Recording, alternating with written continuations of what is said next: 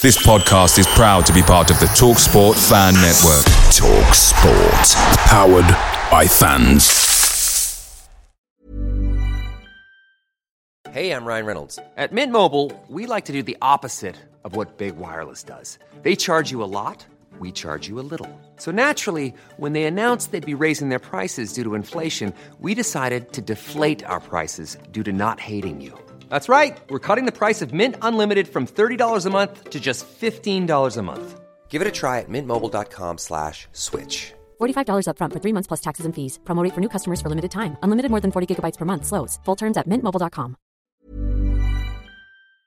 The TalkSport Fan Network is proudly supported by McDelivery, bringing you the food you love. McDelivery brings a top-tier lineup of food right to your door. No matter the result, you'll always be winning with McDelivery. Order now on the McDonald's app and you'll get rewards points delivered too. So that ordering today means some tasty rewards for tomorrow. Only via app at participating restaurants. 18 plus rewards registration required. Points only on menu items, delivery fee and terms apply. See mcdonalds.com.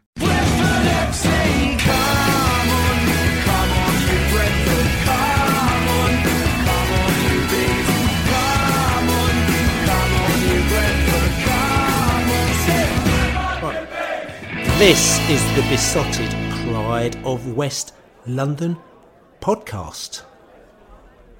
And is it panic time yet?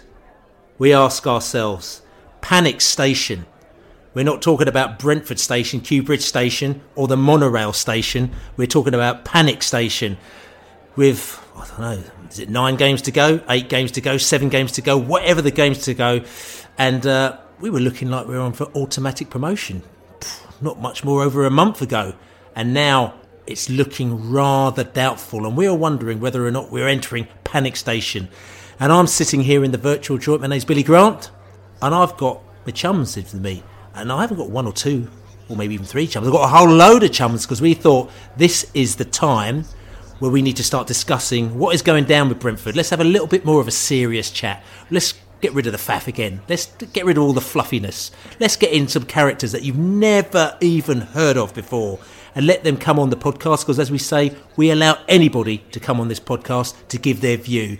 They can agree with us, they may not agree with us, but as long as they can give a good chat and give a good argument, then it's good to hear what they have to say. So, like I said to you, I'm Billy Grant. I'm in the virtual joint with my mate Laney. How are you, Laney? Yeah, I'm okay. I feel better tonight than I did last night. Um, looking really looking forward to this. Um, it's uh, you know it's it's four wins is, is, not what we needed. I'm sorry, four draws is not what we needed. We needed four wins. Um, so yeah, you're right. I'm not quite sure it's panic stations yet, not for me at least. But um, I think there's some uh, there's some kind of debate going to happen this evening. So uh, yeah, I'll bring it on. Looking forward to it. I'm actually looking forward to it as well. I mean, I last night, I you know, I, I, have not checked any social media since last night. I've not checked any of my 850 WhatsApp messages on the group after the game last night because I completely switched off, as I do. Like, I'm like a sport kid, and I, no, no, we didn't win, so I'm not going to talk to anyone. I'm just going to go to bed. And uh, so, so it'll be interesting actually to hear your views because you'll probably be educating me on a lot of things that's going on as well. And we've got the Allard in the house. The Allard, how are you? Um, yeah, I'm all right. Yeah, um, football wise, I've been better. But to be honest, I think last night didn't really. Um, last night went pretty much as expected. Um, I've been in feeling like this for you know at least a few weeks now, um, and we're stuck in a rut and we can't get out of it. We are stuck in a rut, and it's interesting because you talk about that. You felt like that for a few weeks, and I must admit, the Allard, and I, I'm, I'm bearing my heart here now you know, the thing that I thought is that, you know, when we did our little predictions, if you check it out on beesotted.com, again, we predicted the last, I can't remember how many games it was at the time. Was it like 11 games or something like that? The last 11 Bees games. Let's call it 11 games anyway. And we had to predict what the, what the, what the result will be. And I thought that I was fairly middle ground on that. I wasn't being too kind of, hey, we're going to win everything. My daughter said we're going to win every game. And uh, I was fairly like, kind of like, you know, we'll draw against Huddersfield, we'll draw against Derby, we'll draw against Bournemouth, we'll draw against Watford. And I still managed to get us promoted somehow. I've got no idea I've done that. But when I saw your results, I thought, hold on a second. The Allard here, he's not giving us any chance. But it looks like the Allard that you may have hit the nail on the head, don't you think? Yeah, I felt a bit guilty when we did the podcast straight after it, and we totaled up where I thought we were going to finish, and it clearly wasn't going to be enough for automatic promotion. How, how many points was it again? I, I, think 85 was was what I came out with, um, and even that may be a bit ambitious now. Um, I so I guess, I, and I felt bad at the time we did the podcast because I thought, oh, you know, and, and everybody else was like, you know, oh, yeah, it's clear we're going to get promoted because we're going to get 90 points or 91 or whatever it was, 89, I don't know. Um, but it is sort of playing out as I feared. I, it's not the way I want it to happen, and I'm frustrated, just as I'm sure everybody at the club is as well. Um, but unfortunately, I think the writing has been on the wall for more than a few weeks. Mm, that's right. The writing on the wall, the old graffiti zone, as they say. So listen, we've got a few other characters in the house as well, which you may not have heard as much. This person, he's been on the podcast quite a few times. Every time he comes on, he likes to give a slightly different opinion, which is all good. And we like to have people with different opinions out there. It's because, listen, there's millions of different opinions flying out there in cyberspace and in Brentford space, TW8 space at the moment now. And the Royal Oak Bee is one person who likes to give his opinion. How are you doing, the Royal Oak Bee? I'm good, Billy. I've got the same opinion as the Allard, though. To be fair, I probably further back than uh, Matt. I I was not happy when we were in the middle of the unbeaten run. There was loads of stuff wrong um, from way back when we played Blackburn, Derby, Forest the first time round, and uh, it it didn't get put right, and we just we came away with some some wins and then some more draws, and the run got longer and longer. What we were doing well up front was just disguising what we were doing poorly at the back, and it's come back to bite us on the backside because we're just not dealt with it. We're still making exactly the same mistakes at the back and in midfield um, uh, as we were making back in October, November time, and it's just you know, it's a bad one. Yeah, yeah, and, and, and it's interesting because we did have quite a few little conversations, you know, little exchanges of conversations as well, didn't we? You know, you know, to say, you know, WhatsApp conversations, uh, as you were sort of kind of really frustrated, even after a few wins, particularly about the, how the defence was going down, and uh, you know, you, you you were basically, you know, in effect, you were sort of, sort of saying that you you didn't think it was going to last, and quite interestingly as well at the same time that you were doing that, we had our own very own spreadsheet winker as well, Will, the spreadsheet winker, who was kind of pointing out to us how things had shifted. Whereas, you know, we seemed to be getting the results, but what was happening behind the scenes on the stats wise, I know a lot of people don't like stats, but at the end of the day, I think that they, if you read them in the right type of way and use it in the right type of way, it can be very useful. And it was showing that things were a little bit amiss where people seem to have, you know, teams seem to have been getting on top of us, you know, if you look at the XG, you know that the difference between us and the opposition was actually either very slight or even you know, eh, they were actually getting the better of us, and we actually weren't creating as many good chances as we were before. And we'll talk about that a bit later in the Birmingham game. So these have been flagged up, not for a week or two weeks, probably for a few months, and we have seemed to be getting away with it. We've talked about it a lot of the podcasts, and just like Swansea, and I have to mention them because it makes me feel a lot better, uh, they seem to have been getting away with it since I've looked at it now, since about the 12th game where uh, after that they just sort of seemed to just plummet when it came to the XG and what they were doing as opposed to the opposition, but they seemed to get away with it. But now it seems to have bite them up the arse as well, but it's also biting the bees up the arse, and we have to see whether or not we can reverse it. But anyway, we come back to you a little bit later, Royal Oak Bee. We've also got a very new guest on the podcast this time. Never been on here before. Uh, if you if you go into the beesotted Twitter feed, he's, he's he's often on there, actually giving a good rant. Normally after a loss by the bees, um, sometimes after a draw by the bees, even after a victory by the bees, he's giving a good old rant. We've got Dave the Lincs Bee who likes to have a good old rant. Dave, how are you doing? Oh, I'm I'm not so bad now, Billy. I think um, uh, I like like the the other guys. I've got over last night a bit, and very much as as Matt and Royal Oak Bee were saying. Um, I guess the worst aspect is I expected it. Um, the game sort of turned out the way I thought it would, and I agree with what the guys have said so far. I, I think what we're getting now, frankly, um, is what we deserve. You know, we we are not playing well. Um, I think the problems have been there for some time as well, and I think we got some results that perhaps we didn't deserve in our good run, in the 21 game run. And I think we all know we've all got our own views on football, but it does have a habit of um, coming and readdressing that. Um, so we've had our luck. We had our bounce when maybe we didn't deserve it. We had some games that we, as I say, got some great results in, but didn't play that well. And now we're not playing well and we're not sneaking the odd win. We're actually hanging on for a draw in some cases. So, I mean, you look at Huddersfield. Um, I know Norwich are the standout team in the lead league, but they put seven goals past them last night, and we were struggling in that game against them. So, there's definite problems in midfield and the back, I think, for us at the moment. Okay, yeah, and I, and I, do agree with you. And I must admit, we were sitting there, um, and, and I actually watched the game. I actually went back to the old school.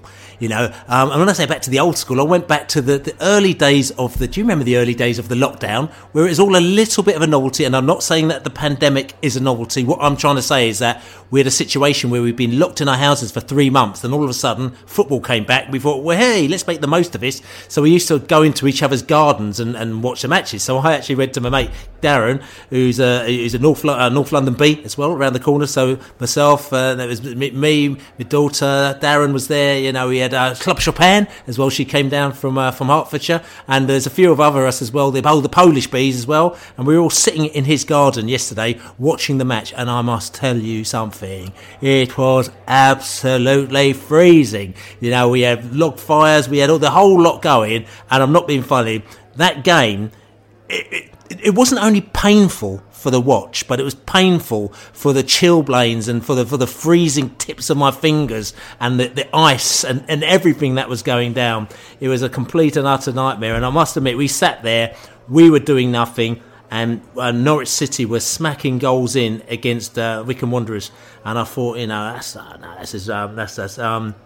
Uh, you know, I thought that's, that's no, no, against Huddersfield. Sorry, you know, so uh, which wasn't great. But to be fair, Dave, and I'm just going to sort of point out you have to also remember it is like I say, there's a whole season here, and there's different results for different teams. And you must remember also, Norwich City only beat Wycombe by two goals to nil, whereas we put a whole heap of goals past them as well. So it does sort of kind of balance itself out, and it also depends on what time and what point in the season you're actually plucking things out. So yes, they're doing great, and they're looking like they're going gung ho, but you know, you may not have said that, you know, a couple of months ago, or the same thing with Brentford when we were putting seven goals past Wycombe as it goes. But anyway, we'll move on because we're going to come back to all this a little bit later. We have got Mr. T, the bees, another bee in the house as well, and he contacted us via the Brentford Facebook page as well because he said, I want to come on the podcast. I'm not very happy with what's going down, and I want to say exactly how I feel. So, Mr. T, the bee, you can say exactly what you want there. How you doing? I'm doing all right, thanks very much. Um, I agree with the rest of them. It's it's been like this for a long time, and we've just papered over the cracks. You know, it's it's a selection problems. It's when to use the substitute. It just seemed like it's gone flat. Even even Ivan Toney up front just doesn't seem to be in it. You know, he's not getting fed the right balls, and it's just frustrating watching it. As you said last night, you sort of knew what's going to happen you know, it was from the from as soon as he announced the team, he just knew whatever he was about. Obviously, we're going to go back to it, but yeah, it doesn't look good, and we have to keep looking behind us now to see, you know, what who's coming up behind us, like the Barneses. Um, yeah, I just want to clarify. I, I I'm not saying that I thought we had problems before Christmas and stuff like that. You know, if you look at what um, stuff like XG was telling us, is that we were performing, you know, extremely well. The turn did come just before the end of the winning run. That's when the performances started to drop around the Middlesbrough game. The Reading game wasn't great as well. Um, but prior to that, I, I, I, think we were well worth w- w- where we were in the league. I, I, I, just want to make that point and not say that you know I've been writing us off all season because I certainly haven't. Um, and, and just to be clear about that, I I, I, think there has been a change, and it came just before the winning run ended. But up to that point, we were doing all right. The team that weren't doing all right, as you've already alluded to, Bill, was Swansea. Um, so their drop off has been with little change, to be honest, in their performance levels. But our performance levels have dropped. That's right, and, and you are right. And again, I'm going to emphasise the fact that again. I'm saying exactly what the same thing you're saying is that we noticed there was a point in the season where things had changed we were doing very, very well. We were top of all the charts the XG charts, the BG charts, the BFC charts. all the charts. We were top of all of them lot, and we were doing well. We were even top of the league at one stage. But then, uh, like I said, at one stage we noticed that the XG, and I think I can't remember what game it is. Might have to look at it. If the Winker was on this podcast, he'll tell us we didn't do that well as far as stats were concerned, but we got the result. And we thought, oh, that's quite nice, isn't it? This is very un Brentford of us, because normally Brentford, their XG's flipping through the roof, and we don't get the result, but it was the other way around. We think it's nice for us to be in the position where we're actually kind of like not performing as well as we should be and getting the results. We thought that was a turnaround for Brentford, as in the fact that if we could start doing that, we'll actually get promotion. But it seems to have, have, have, have kind of sort of, you know, I say kicked us in the face as it has. Uh, Royal Oak Bee. Just going to say to, to Matt, I, I agreed with his sentiment in terms of what was going on recently, but I said it went further back. So it was me that said it went further back rather than Matt.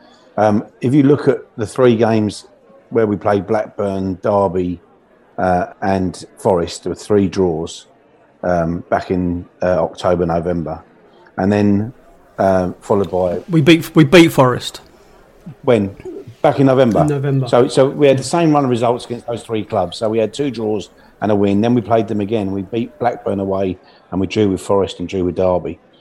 The the our our form in in terms of where it started to go wrong happened in two different areas, and it involved the same player as far as I'm concerned. I'm not digging the guy out because he's a young kid and he's you know he's being coached, but when uh, Sorensen came in at left centre half, our problem started because he can't open his body out to the left hand side, and he wouldn't pass to Rico and so the ball didn't go up the left hand flank as, as quickly as it did before. And now that he's playing at left back, we're having exactly the same problem. It goes out to him, comes back inside to Pinnock. That's where the problems start. It's, and that's why the midfield is ineffective. The ball's not getting up to Toney at the early run. Canos is right footed, so he can't come to the ball from the left back.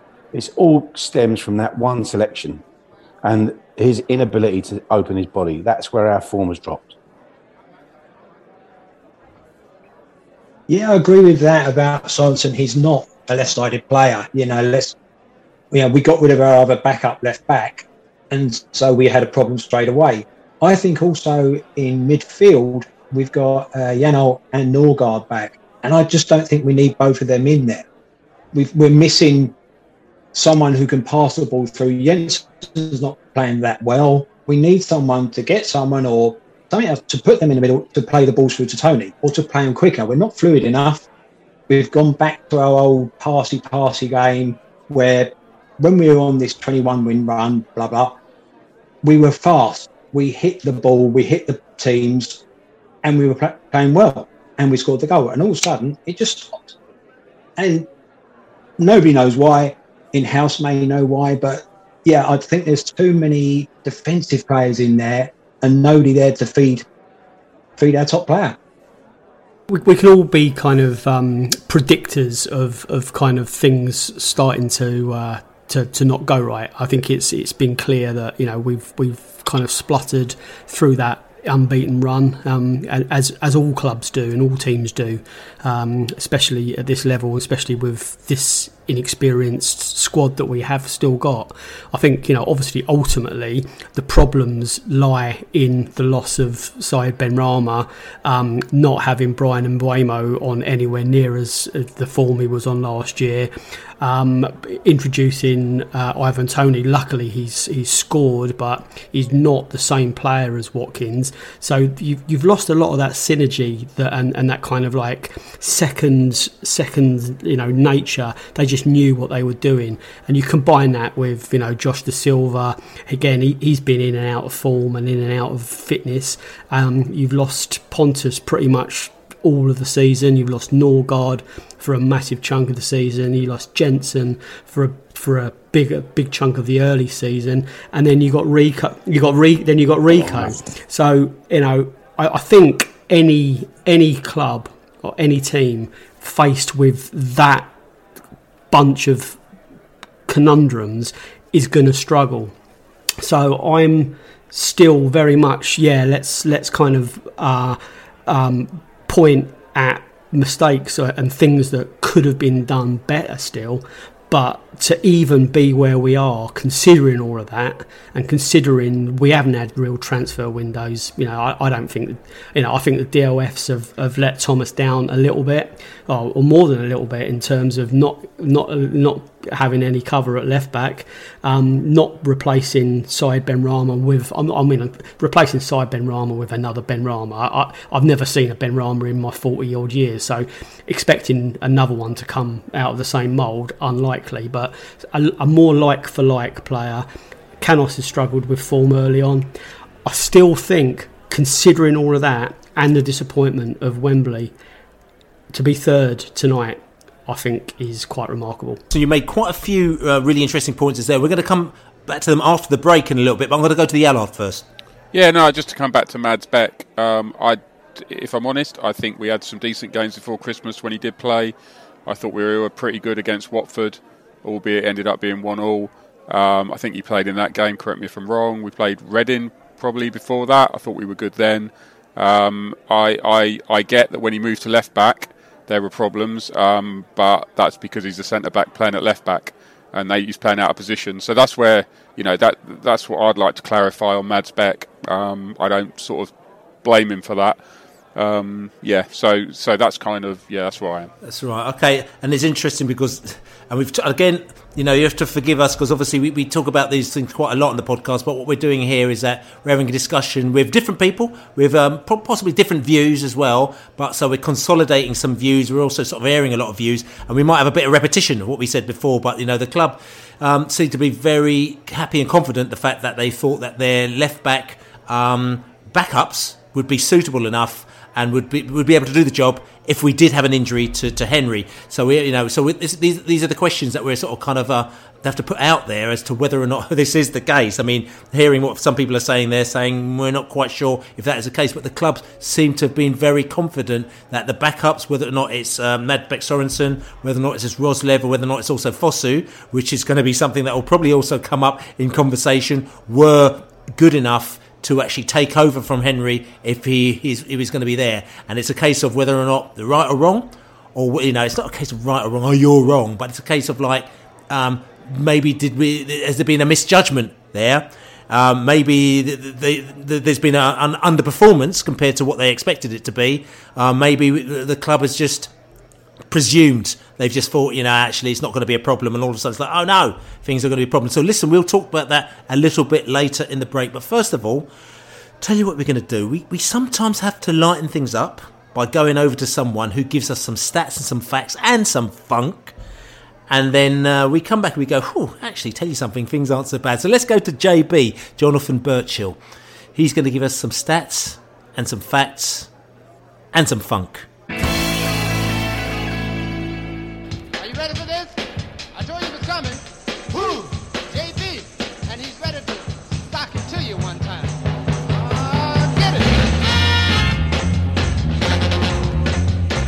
Hello, Jonathan Birchall here again. Since our unbeaten run came to an end against Barnsley on Valentine's Day, we scored just 11 goals in the subsequent 11 games. Toney's had three penalties, with just 8 goals coming from open play. Four players having scored a single goal, Ghoddos, Janelt, Mbeumo and Canos, whilst Toney and Sorensen have scored two apiece. In his Bees League career, Marcus Forss has scored 5 goals when coming off the bench, putting him 5th highest in our history, behind Maupay's 8, 7 for Owusu and Saunders and 6 for Canos. This season's four have come from games where he has played on average 20 minutes of the match. In only 5 of his 30 substitute appearances this season has he had that much time. In the other 25 games, he typically has little over 10 minutes to make an impact. This week saw us have another two draws, taking the run of drawn games to four on the spin. Nine times previously have we had similar. The last was in 2005 6, when Martin Allen's Tier 3 side had six drawn games in the final seven of the season, missing out on automatic promotion by three points. That season, we went on to lose to Swansea in the playoff semi finals, who in turn lost to Barnsley in the final.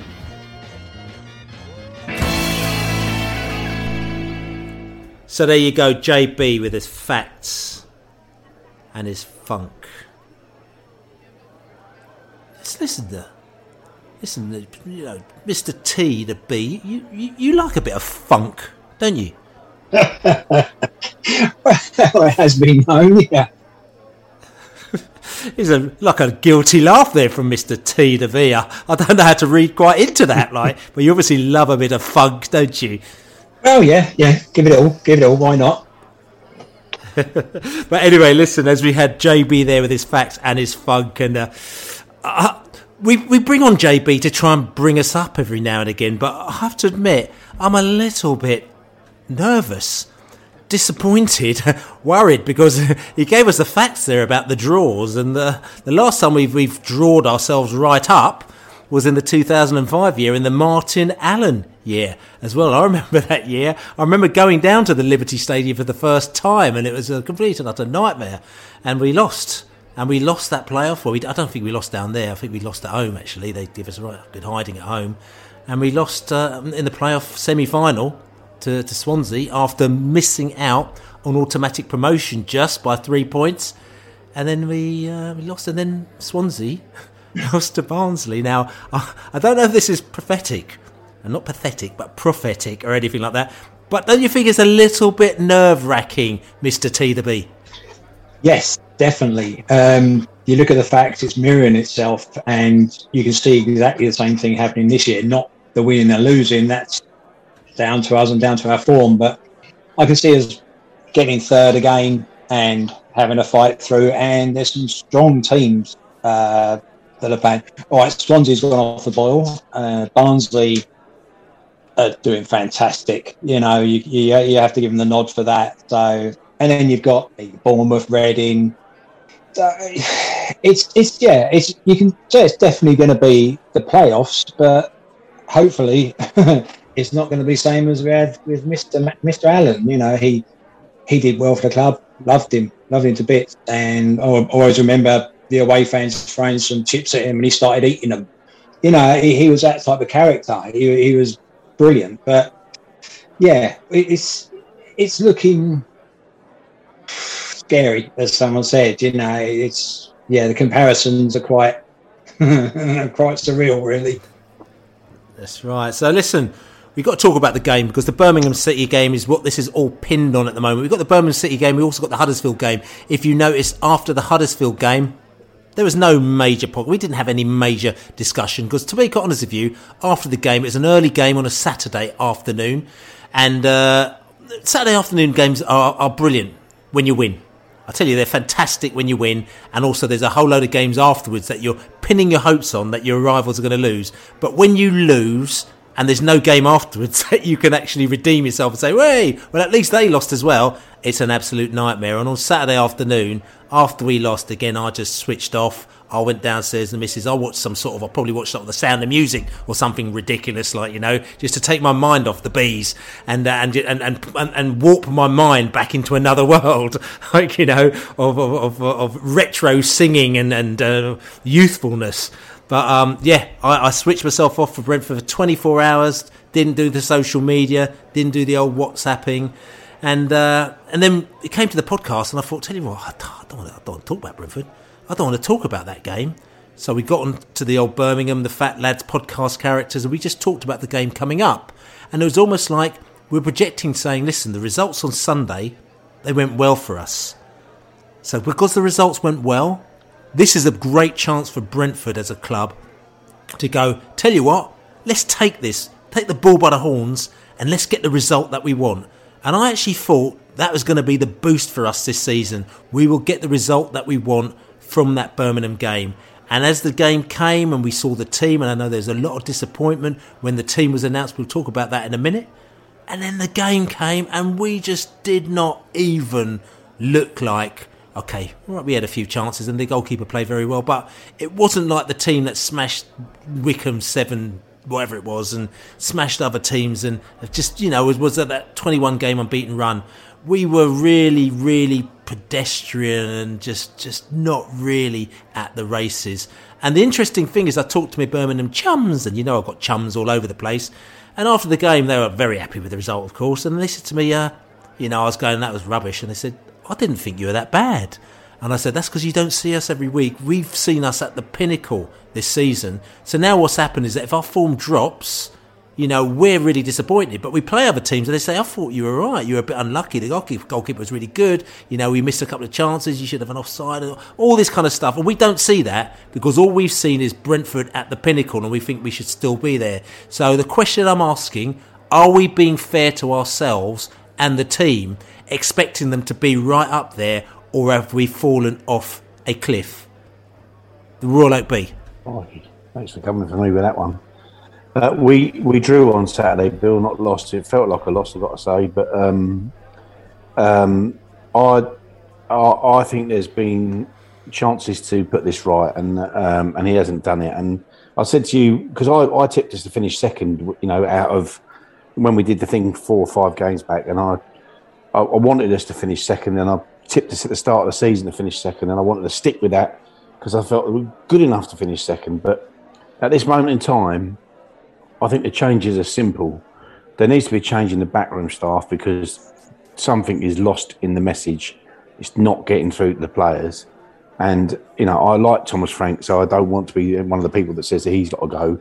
But he needs to bring in somebody work the same way that when he came into Dean Smith's team, he invigorated the team process with something different, a different set of views. And, uh, and, and so it went on, and he became the manager, head coach. Um, and I think something like that would be good for us now. I think the obvious uh, scenario uh, where we are at the moment is personnel. We don't have an abundance of players. We have got a poor squad. We can look at the, the DOFs in January. I, I, I think they let the manager, head coach down.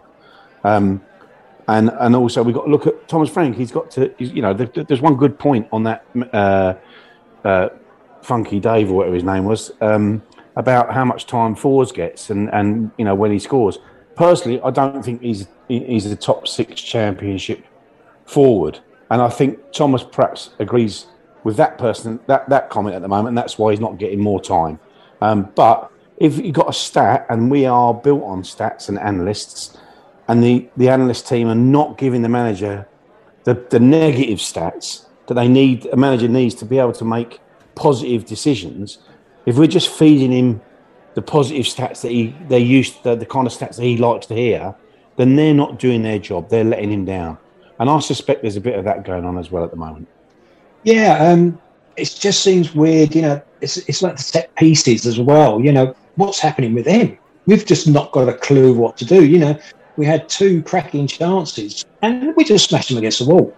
Yeah, and and I agree about Thomas Frank and his backroom staff it just seems a bit muddled. They, they look at it and they don't bring subs on early enough, in my view. Um, they they can see the game's changing. Yes, yesterday the first half wasn't too bad. You know, we had our chances. We played. They gave us the wings, which we didn't use to our advantage. Second half, we went flat, and after 15 minutes, you could tell that. You know, anybody could tell that you needed to make changes you needed to get someone on, you needed to mix it up a bit or something like that because we just didn't do anything after that. Simple. Dave Lincs Bee, listen, I've got to come to you because, listen, we've got you on this podcast and you are very vocal, particularly when we don't win. You you say a lot of things which, listen, everyone's entitled to their opinion, and that's why we've got you on here. We respect your opinion. You know, some of your opinions may differ from mine or from Laney's. To be quite honest with you, sometimes my opinion differs from Laney's. You may not know it, but you know it does. But at the end of the day, we still respect each other's opinion, and you go forward. Now, you've said a lot of things, quite strong things about Brentford, strong things where people have even, and I'm just going to put it out there because it's out there on, on social media. So I'm not saying this. I'm just saying what people said.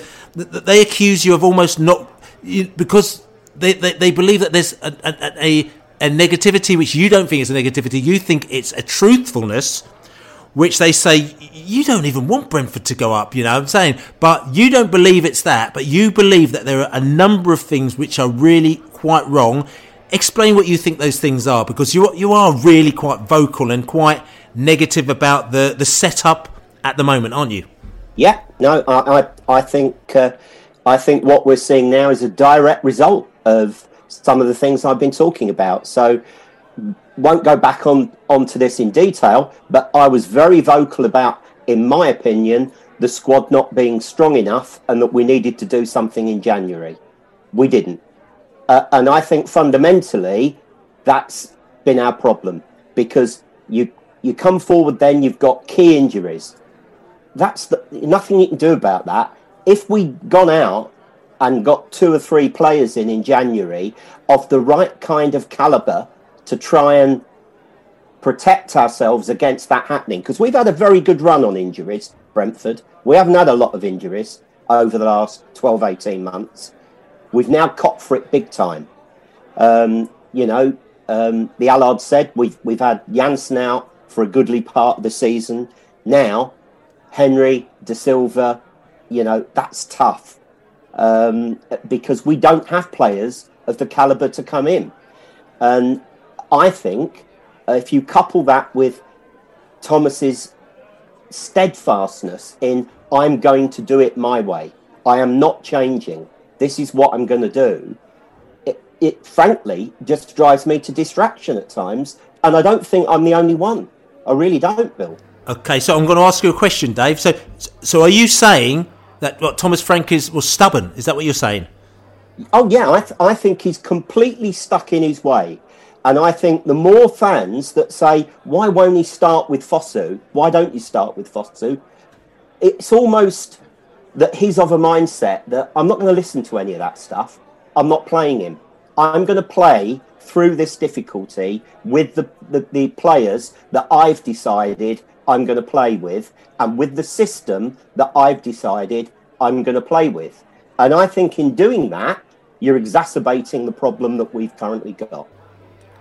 Okay, and, and listen, I, I'm not disagreeing with you in, in any of this. I mean, I'm actually not here to disagree with you because all I'm doing is I'm also trying to facilitate the conversation. And what I'll do is I'll throw in a tuppence worth here or there. I, I don't think anybody here on this panel here can I call you an esteemed panel? Actually, I called a, a panel a few weeks ago on our question time, and I, I quite liked it. So I, I, want to call you an esteemed panel as well. But any of you guys here as well, I don't think anyone will disagree with the fact that um, Brentford probably could have done a bit better in the last transfer window. So I think that we can we can go on about that till the cows come home. But I think you know just put your hands up and we can realise that is we, we need to move all forward on from there. What is more interesting is your points about Thomas Frank because I think there's a number of questions that come out from that, and I know there's a lot of people putting their hands up because I want to talk about that, uh, that as well. It's as to whether or not there is the stubbornness that you think is going on, whether or not he's a principled person, which was, we've talked about before, where he thinks, okay, I believe that this is the right way, so I'm not going to flip flop, go from left to right. You know, if everyone told me what to do and I listened on online social media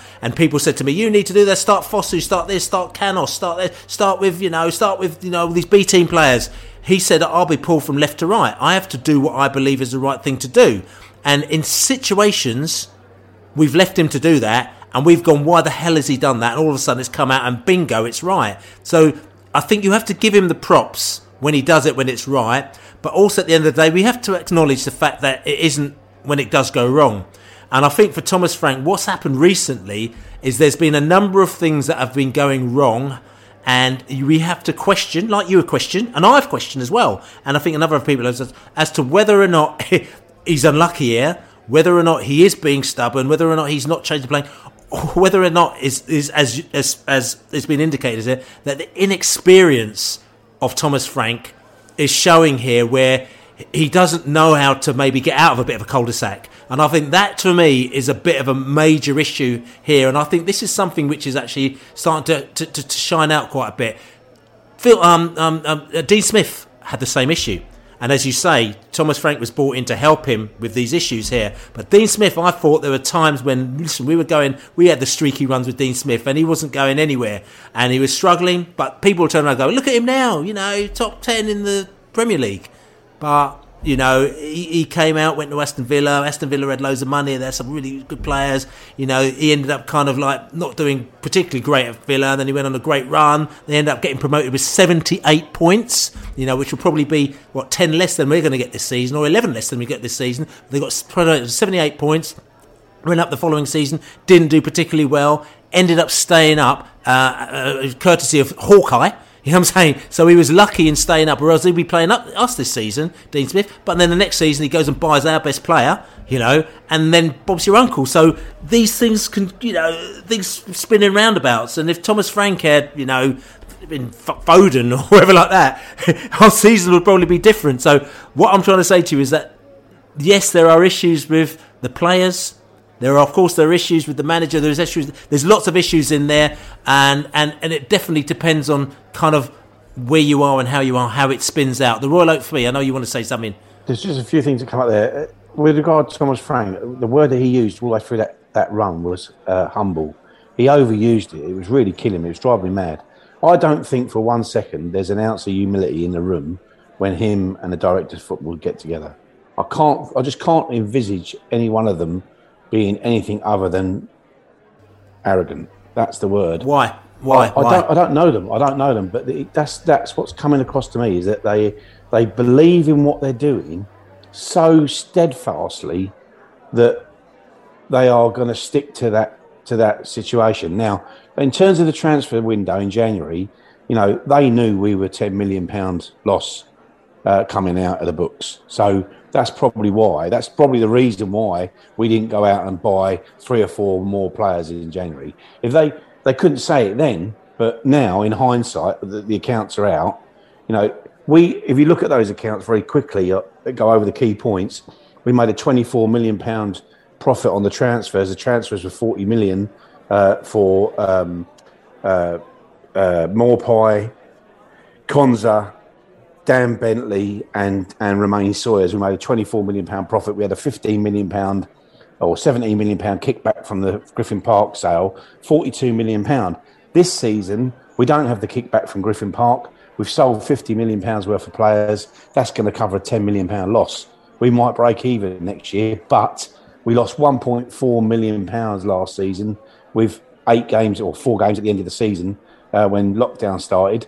We've lost the whole season of, of additional income, so that's going to be six times that amount. So we're going to lose roughly the same amount of money if you forecast finances. That's where we are at the moment. So I think those two key points are why we didn't go out and buy Alfie Doughty, for instance. I know he hasn't played yet for Stoke, but for 650 grand for a left back to cover Rico, who at that point in time wasn't injured and is almost certainly to go to another club this summer, whether we're promoted or not.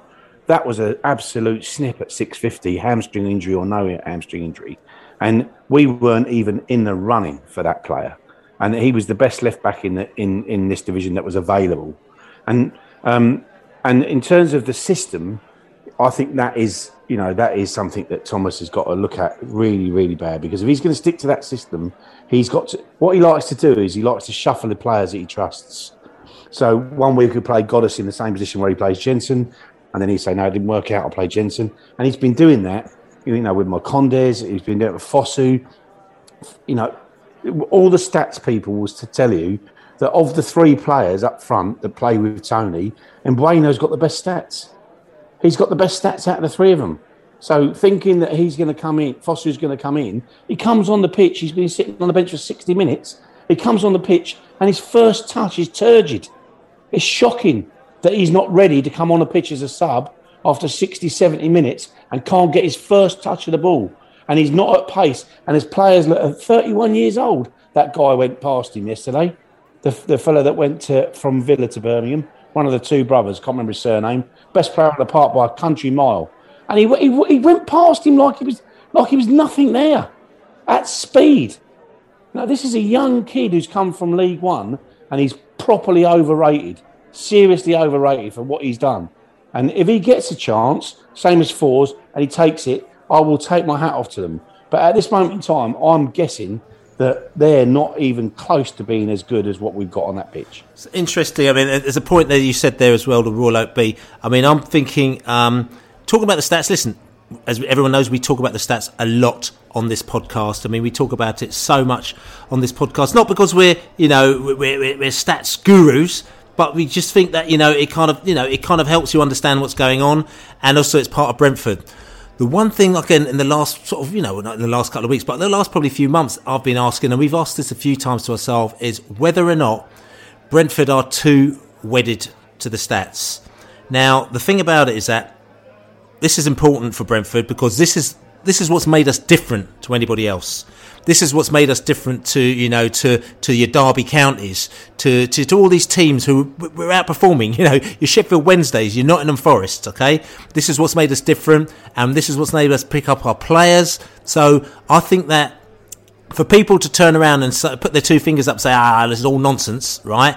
You can't have it both ways. You can't be boasting about having your Benrahmas and your and your and your Ivan Toneys and your and your Ollie Watkins, which are pla the teams players that teams now turn around and say, "Oh, we should have bought him." And we're like, "Well, you probably could have done, but at the time when we bought him, you weren't willing to take the risk." But because of the way that our stats work, we say actually that all the figures are in the right places for them, saying if we can fix this, this, and this, it'll be fine. So it works for us in that way. But in other ways, you know, for the stats, they'll go, oh, yeah, look, you know, we're, we're doing too much with the stats. But I'm just wondering whether or not for Brentford, we sometimes get too bogged down with the stats that we end up kind of just doing the same thing and not thinking out the box a little, right? And, and that, that's probably a little bit disrespectful to the club, but I'm not saying it that way. But we kind of do things as what the stats say. So, say for example, you know, when the run wasn't happening, you know, when it should have done, you know, uh, and all of a sudden things weren't sort right, and maybe sort of like teams started to press us, you know, but you know, maybe the figures were saying such and such. We continue to do the same thing. People are saying, you know, Thomas Frank keeps picking the same team or the same sort of tactics or teams are coming now and playing us in a different way because they've I, I remember one thing when you know say um what's his name? The QPR left back who's playing for uh, for Borough now Ryan what's his name? Um you know he, and and he, met one of the Beesotted uh, one of our posse uh, one of our characters in the pub in Staines last year. And we've said this pod, um, this message before. And he said to us oh yeah he said we've sussed you. Everyone's sussed you out. Back in the last, and I still don't forget that everyone sussed you out. He said last season, "Yeah, we know how to play against you. We didn't have to play QPR because they were done by then. But after that, we lost to Stoke, we lost to to, um, to, to Bradford, we lost to Fulham." And in the back of my head, I was sort of thinking, I remember this guy saying this at the time. QPR fullback, he's now up at Borough. Everyone sussed you out. We've now come to the situation where we got to the mid February and lots of teams hard pressing us, and they just seem to have got our game, and we not seem to have got out of it. But we seem to be trying to do the same old thing and not changing it up. And I'm just wondering whether or not it's because you know Thomas Frank comes up and says, you know, oh, we should have won that game four one, and it was like one all, or we lost one 0 you know, and you other fans sort of laughing at us saying, but what are you talking about? you, you lost or you drew. You, you should have been 4 1 because you didn't score four goals. And we understand it because we understand the XG, but it's kind of like, yes, but I know the stats might be saying it, but just because they're saying it, does that mean that it hasn't worked over 10 games, 12 games, 14 games? We continue to do the same thing. So I know I've sort of kind of get going over and saying the same thing here, but I'm just wondering if we're, again, from a learning phase phase, um, um, situation, are a club that just kind of are so wedded to the stats. We don't go tell you something. I know the stats say this, but actually we're going to have to change this formation, or we're going to have to put this player here, or we're going to have to do this, or the manager, or we're going to have to bring somebody else in to work with the manager, even though that's kind of not what we do, but we just feel we have to do that. And uh, and also the other thing I say is that the stats probably don't tell you if a player is knackered or the player's had a, a, a, nightmare with his girlfriend or the player's got there's lots of other things that kind of you can't tell by the stats so if you're so wedded to the stats then you can't actually flip what you do and how you do where you do it because all you're going to do is just bang on with what the stats say the Allard wow um there's all sorts of things to take from that. I mean, firstly, your, your QPR guy. Um, I remember that it was the end of last season, right? Um, and we've been top since then, and we've had a, we had a good run of a, of a good number of games. So to say that they'd sussed us then, well, we should be sitting in the bottom half of the league, shouldn't we? If that was the case. Um, in terms of pressing, yeah, we struggle when teams press us, but the, the last few games teams haven't particularly pressed us, and we still struggled. So I don't think that that's just what that is about. Um, Thomas wedded into sort of you know doing the same thing all the time. Um, I, I, think what what what Paul Grimes said, I I, I kind of agree. I, I, actually don't think there's that many other options. Um, from my recollection, every time when we make substitutions at the moment, we, we get worse. We don't get better. So I don't think he's missing too many tricks. I don't think he's missing, you know, playing Forss um, because I don't think it would make us better. I, I don't. Um, I think that we're, we're threadbare squad wise. Our key players Josh Dasilva, could turn, you know, in, in, the transition from defence into attack, he can turn with the ball and he can run with the ball. I don't really see that in the midfield at the moment, and I don't see Rico Henry's runs either, which means almost effectively we play with a man down in the opposition's half. Um, I thought what was interesting yesterday was it seemed to, it seemed Fosu should start yesterday, I guess, because of how much you know Brian struggling. I was kind of buying into that to some extent, if not just for a bit of rotation. But actually, what Thomas did yesterday is he played Brian on the left uh, because he, I assume, wanted to play a left footer on the left. So you don't bring Fosu in in that case because that doesn't make sense. So he did try something different yesterday, and it was fundamentally quite different, in fact, it was probably more fundamentally different than actually bringing Fosu in. In, in some respects, he actually played, uh, you know, left footer on the left, right footer on the right. We don't see that normally, um, so that was un- that was something different. Um, and you know, I just sort of think that we, I, I think we're threadbare, and, and I don't really think I, I might look at a different player at left back. I've been banging on about that for a long time. Um, I think there are other left-footed players at the club um, that could get up and down the pitch a lot quicker than Mads Bech. Um, that's my main sort of area of criticism, to be honest. I, I, I think we're short. There's a lot of players that are struggling. Ghoddos hasn't come on like we would like him to. Um, and and, that, and that's that's where we are.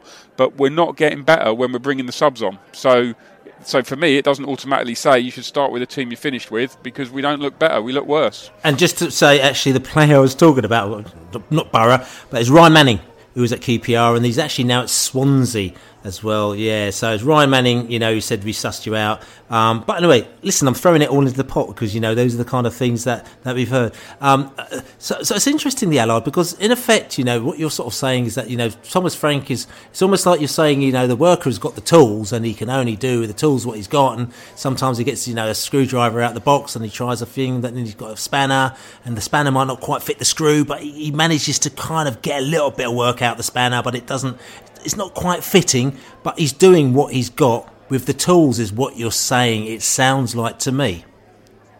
To some extent, yeah. I, I, I think left back's a problem. It's a massive problem, and I think there are potentially other options for left back. You know, I just think just look at who who who in the squad's left-footed can defend a bit and can get you know up and down the pitch. Um, you know, and, and, there are players that can do that. Janelt for me is one. I've been saying that. I don't. I've, I've never liked the idea of playing Norgaard and Janelt together in midfield because I just think that you don't. It, it, means you probably won't create as much. So yeah, but uh, yeah, there you go. Yeah. And and also the other thing is that what seems to be coming out.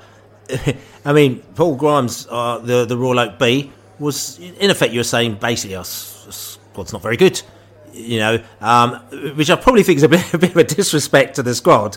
You know, I mean, I think the squad's not bad, but you know, probably is it, a, okay? Is it a case? And I'll go, I'll go and just ask you quick questions here as long.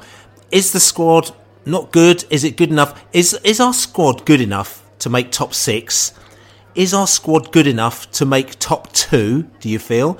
And also the other thing is, and this is a question I've asked a few times before, and it's not getting the answer. Do you think that somebody else, and this again is not a disrespect to Thomas Frank, but we're here on a podcast asking because what we're trying to do, we're trying to analyse whether or not the problem is in the, the manager, head coach, whether it's in the players, whether it's in the system, whether it's in the tactics, where it's at. Do you think somebody else would be able to come in and take this exact set of players and actually boost them and take them into where we want them to go into the playoffs? As in, do we have enough there if you compare it to other teams like West Brom last season or whoever it was a few seasons ago, you know, Huddersfield from a few seasons back, be able to take this set of players and actually get them into the top two. And I will ask first of all, uh, Mr. T, the B. Yeah, we've got a good squad, but we haven't got the depth of squad to finish top two. I, I don't think we're going to finish top six.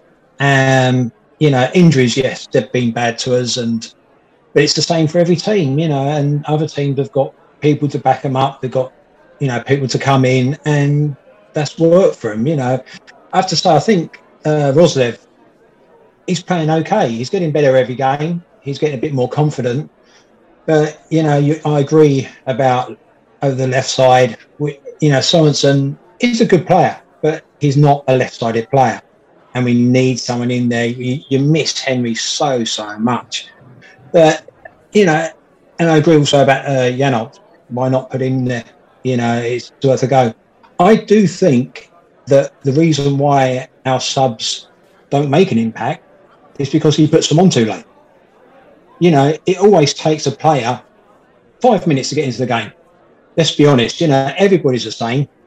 And I think he needs to think quicker. You know, statistics may start the game, but after that 45 minutes, you have to look around and see what's happening. Statistics aren't going to tell you that.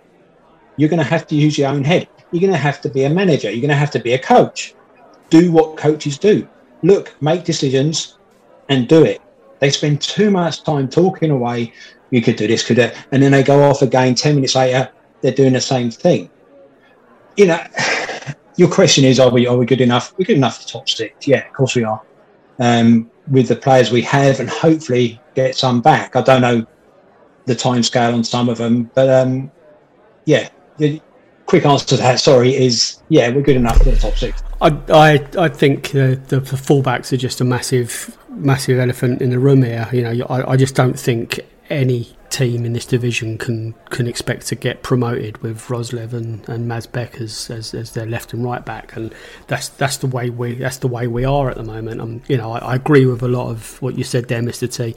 Um, I, I disagree with with Roerslev. I, I, don't I don't think he's I think he's he got better yesterday. I, I just don't think he's up to the he's not up to a promotion push team yet. That's not necessarily his fault. Um, he's been he's been chucked in, and uh, you know having Dalsgaard come back from international duty, crocked, has, has done us done us no no favours whatsoever. Um, we saw that at Coventry. You know we rested Dalsgaard in the Coventry defeat, and that came back and bit us in the arse massively. You know you can't you can't take your experienced players out of the team if they're fit at the moment. I know, I understand you need to rotate, and the rotation policy was working. It seemed up to a certain point, and then it's the the the, the Rico the Rico uh, you know injury has, has li- literally seen us being scuttled like like like ten pin bowls. It's it's changed the way we play. It's changed the speed and the dynam- dynamism. The balance of the team is completely gone now. Um, I do I do question the the, the, the the fact that you know we're wedded to playing a system that we haven't got the players to play at the moment. Um, you know, I, and but a lot of a lot of managers and a lot of top managers, a lot of top top managers, they they just believe and they, they get themselves through. And, and I think you know Thomas is on a on a learning curve still. Um, it's clear. Um, as I said, I think he's he's worked wonders in so many ways this year, but he has made glaring mistakes. And you know, um, but talk there is talk of getting rid of him now and um, bringing someone else in. That seems to be the noise that I see a lot on, on social media. Um, you know, from from yourself, Dave, um, being being one that says it a lot. Um, I just can't I can't see what that would achieve going into the final few games. So yeah, I, I think the DOFs have, have have let him down in the last window.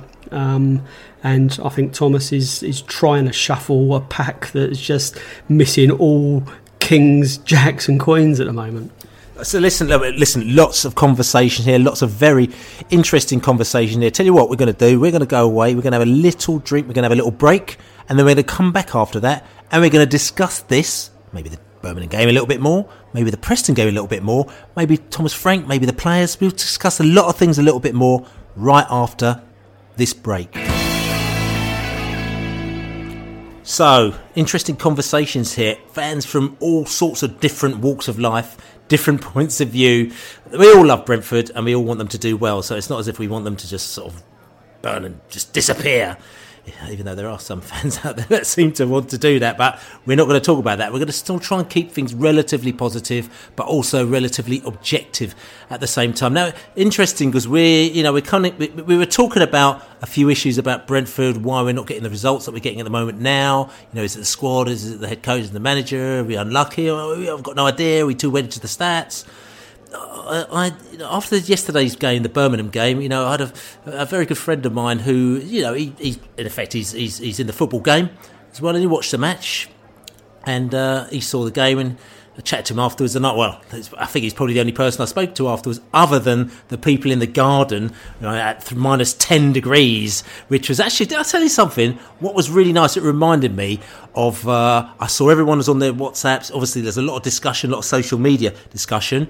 But like I said to you, I didn't go onto my WhatsApp yesterday because uh, it was like the old school days where if you lose a game, afterwards you walk back to the blow, go to the pub, have a good old chat, and even though you might be disappointed or, or, or unhappy about it, because you've let it off your chest with your mates, which is all part of football, you kind of felt a lot better. And after the match last night, we for an hour after the game, we had the old bonfire, all the smoke was coming and everything like that, freezing cold. You were standing up there like you were, you know, like, like it was in the middle of winter, just on the terraces, chatting about the game, chatting how rubbish we were, chatting how disappointed you were. And even though, yes, I was disappointed, but I managed to get it off my chest, I have to admit. And it is really nice having your mates around you to talk about football. And I can't wait to get back to that moment. And there's, you know, you can't deny how much we've missed that, how much the fans may have made a difference on, you know, on the game on, on, on, on, on, on, on what, last night. You know, we might have actually kind of wooed the ball into the back of the net, roared it into the back of the net, you don't know.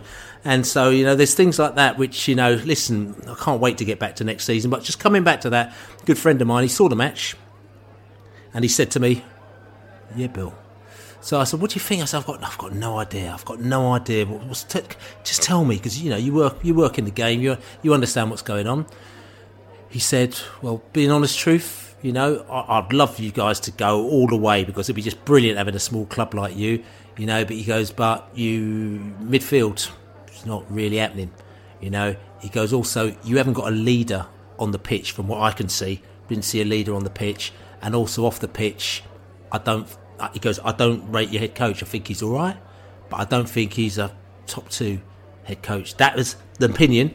Uh, and also, you know, you know, which, which I thought was just kind of, which kind of rocked me as well. And he, and he said, and you just, you've got no confidence, got absolutely no confidence. You were playing like with zero confidence, like you know.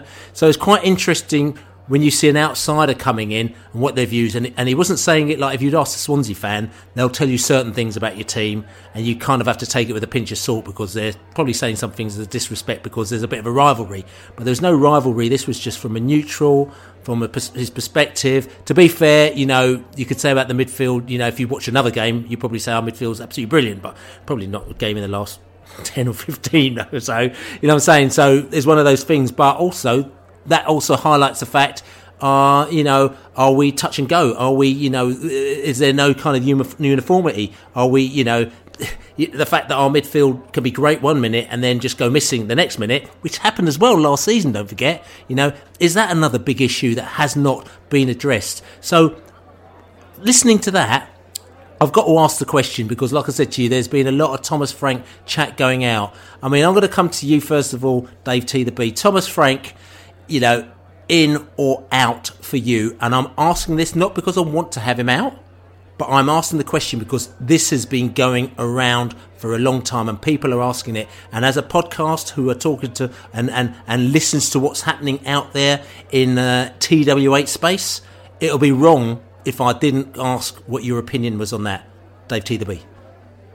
So for, for me, um, Thomas has got to go. Um, I, I, think last season we had a fantastic chance to go up. We didn't. We blew it, in my view. Can use the term bottle it if you like. But this year, we've almost, for different reasons, very different reasons, found ourselves in the same place. And at the end of the season, if we're still in the championship, I hope we're not. I really hope we're not. Because uh, I, I love Brentford. But I absolutely expect we might be. And if that's the case, something's got to change. And I don't think he will change. So for me, end of the season, championship club, new coach.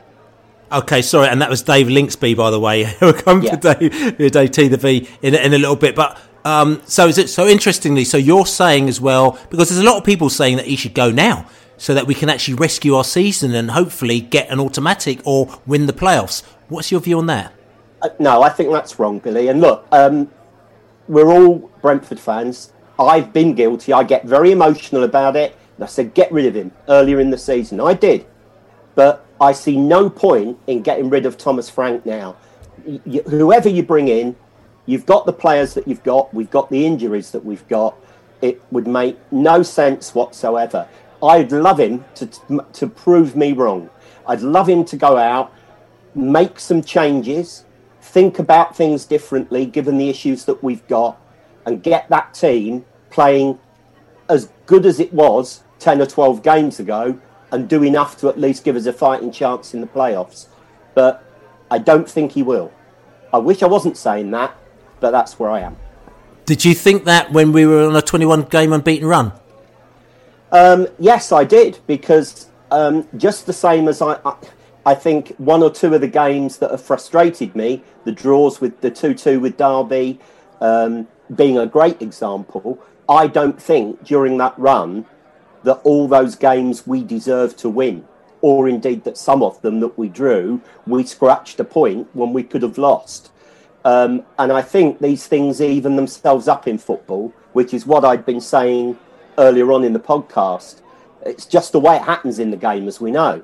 You know, I mean, obviously, people that are technically minded and know the game inside out will give you reasons why that's happened with certain players. But I'm just a believer that in the rounding, you'll get some bounce that goes with you, and you'll get that that won't. And we had a lot of bounce that went with us in that 21 game run. The win at Barnsley was a good example of that. We scrapped it out at Rotherham as well. So nothing wrong with that, but you're going to get the other side of the coin as well, and we've had that recently. Okay, Dave. So I'm going to ask the question, Dave. I mean, have you been one of these people who have been guilty of saying, "Cool, when you're when you're winning games, when you're when you're not playing well, you know that's a side that's going up." Did you ever say that this season? Yes, of course I did. Yeah, definitely. Um, and you know, when you've been watching Brentford, this is well, I haven't been watching them this season, other than like all of us on the uh, uh, the follow or on Sky. This is my 43rd season. So for me, I'm looking at Father Time and saying, come on, boys, I never thought we'd have a chance in the Premier League. Get there so I'm alive to see it. So, so okay, no, so which, which I hear that. So, I mean, I think the reason why I'm saying that is that, again, it's, it's one of those arguments where it seems that you could take things in, uh, you know, at a snapshot moment. So at the moment you sort of say, you know, oh yeah, we, we weren't playing that well two months ago, you know, and that's really terrible. Whereas like, you know, two seasons ago, we'd be playing absolutely fantastic, brilliant football and losing every week or drawing every week and moaning how we're not going to get there. And then we get teams like Borough going, well, you were just like we were, like you know, three or four years ago, you know, under Mowbray, and we did exactly like that, but we didn't get anywhere. And then we changed to Karanka, and we became a little bit more boring, but a little bit more practical, and then we started to win things. So what I'm trying to say to you is that you've also got to realise that sometimes maybe you can't have everything. Oh, you know, sure. sometimes yeah. some, you know, sometimes listen, we might eke out a, a horrible, nasty win, but also, isn't the question that Thomas Frank may have turned around and saw the losses that we had last season, the 1 0 losses, and gone, you know, not be funny, how could we have lose quarter of our games 1 0? How could we have done that? What do we need to do? Do we need to, you know, stop losing the ball in midfield so often, stop getting the turnaround? So all of a sudden now, what you've got is a situation where, you know, to stop stop turning the ball over to the opposition, we're almost too too afraid to do anything that is too exciting at the moment now. Whereas beforehand, we probably reached a little bit of a middle ground. So uh, what I'm trying to say is that sometimes there are reasons for this, and I I hear what you're saying, and I'm not defending Thomas Frank.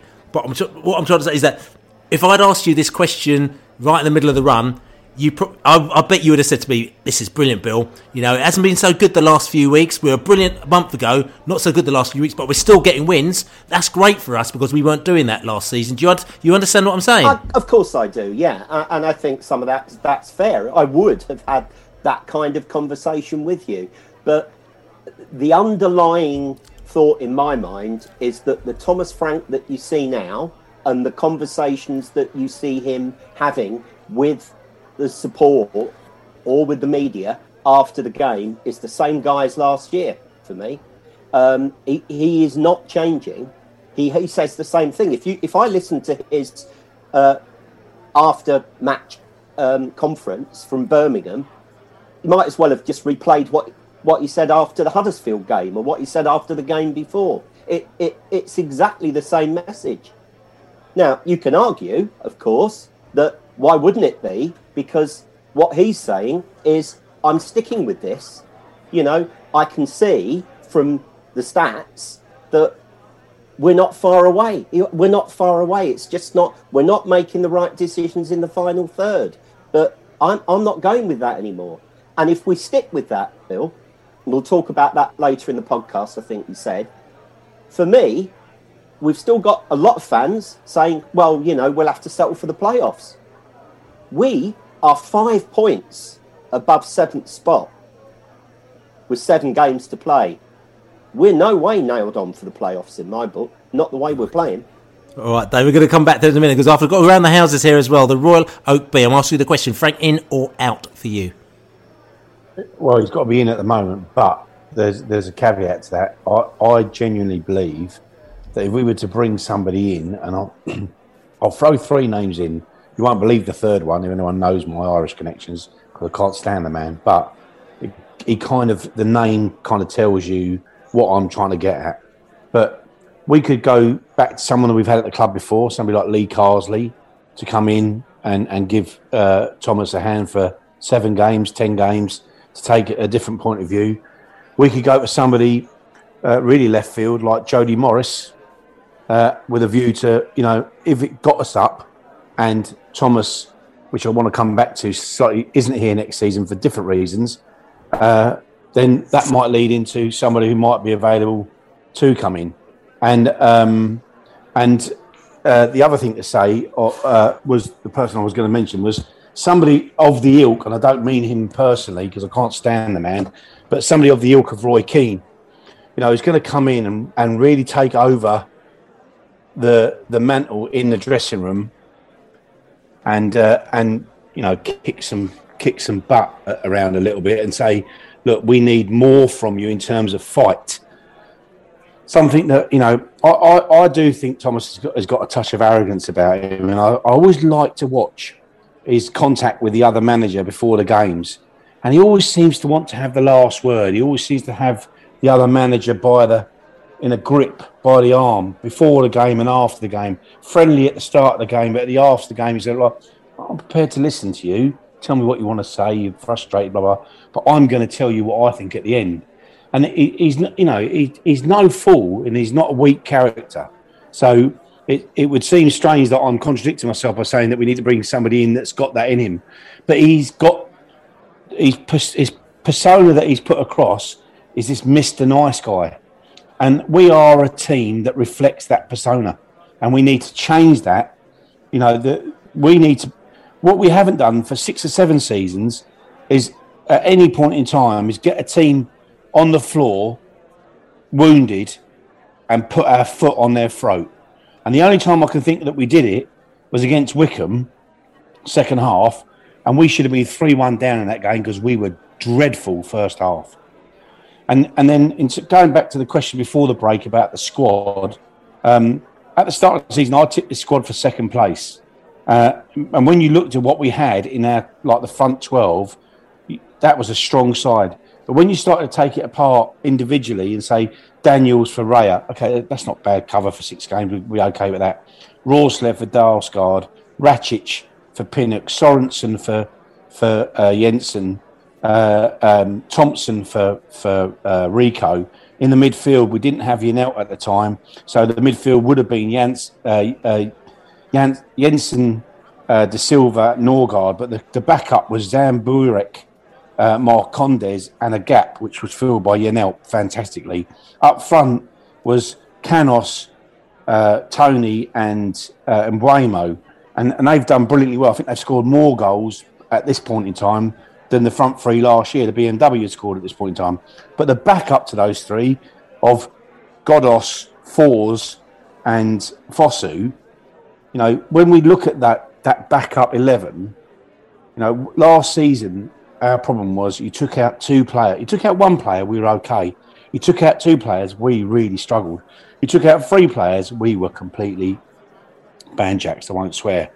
This season, you know, four games in, we look, five games in, we lose Pontus.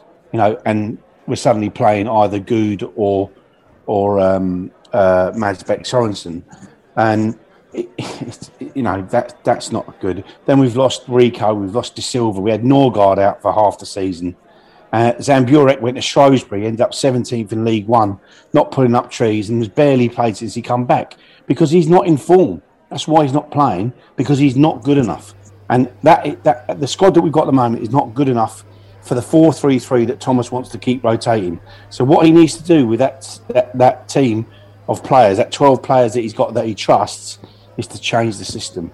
If he changes the system, brings in somebody to give him a different idea alongside him with the players he's got, I think he can take us through the playoffs. So this is this is because this is an interesting point because that's something that I thought about. You know, there's a lot of people like, say Frank out, and I think you know at the moment it's completely ridiculous.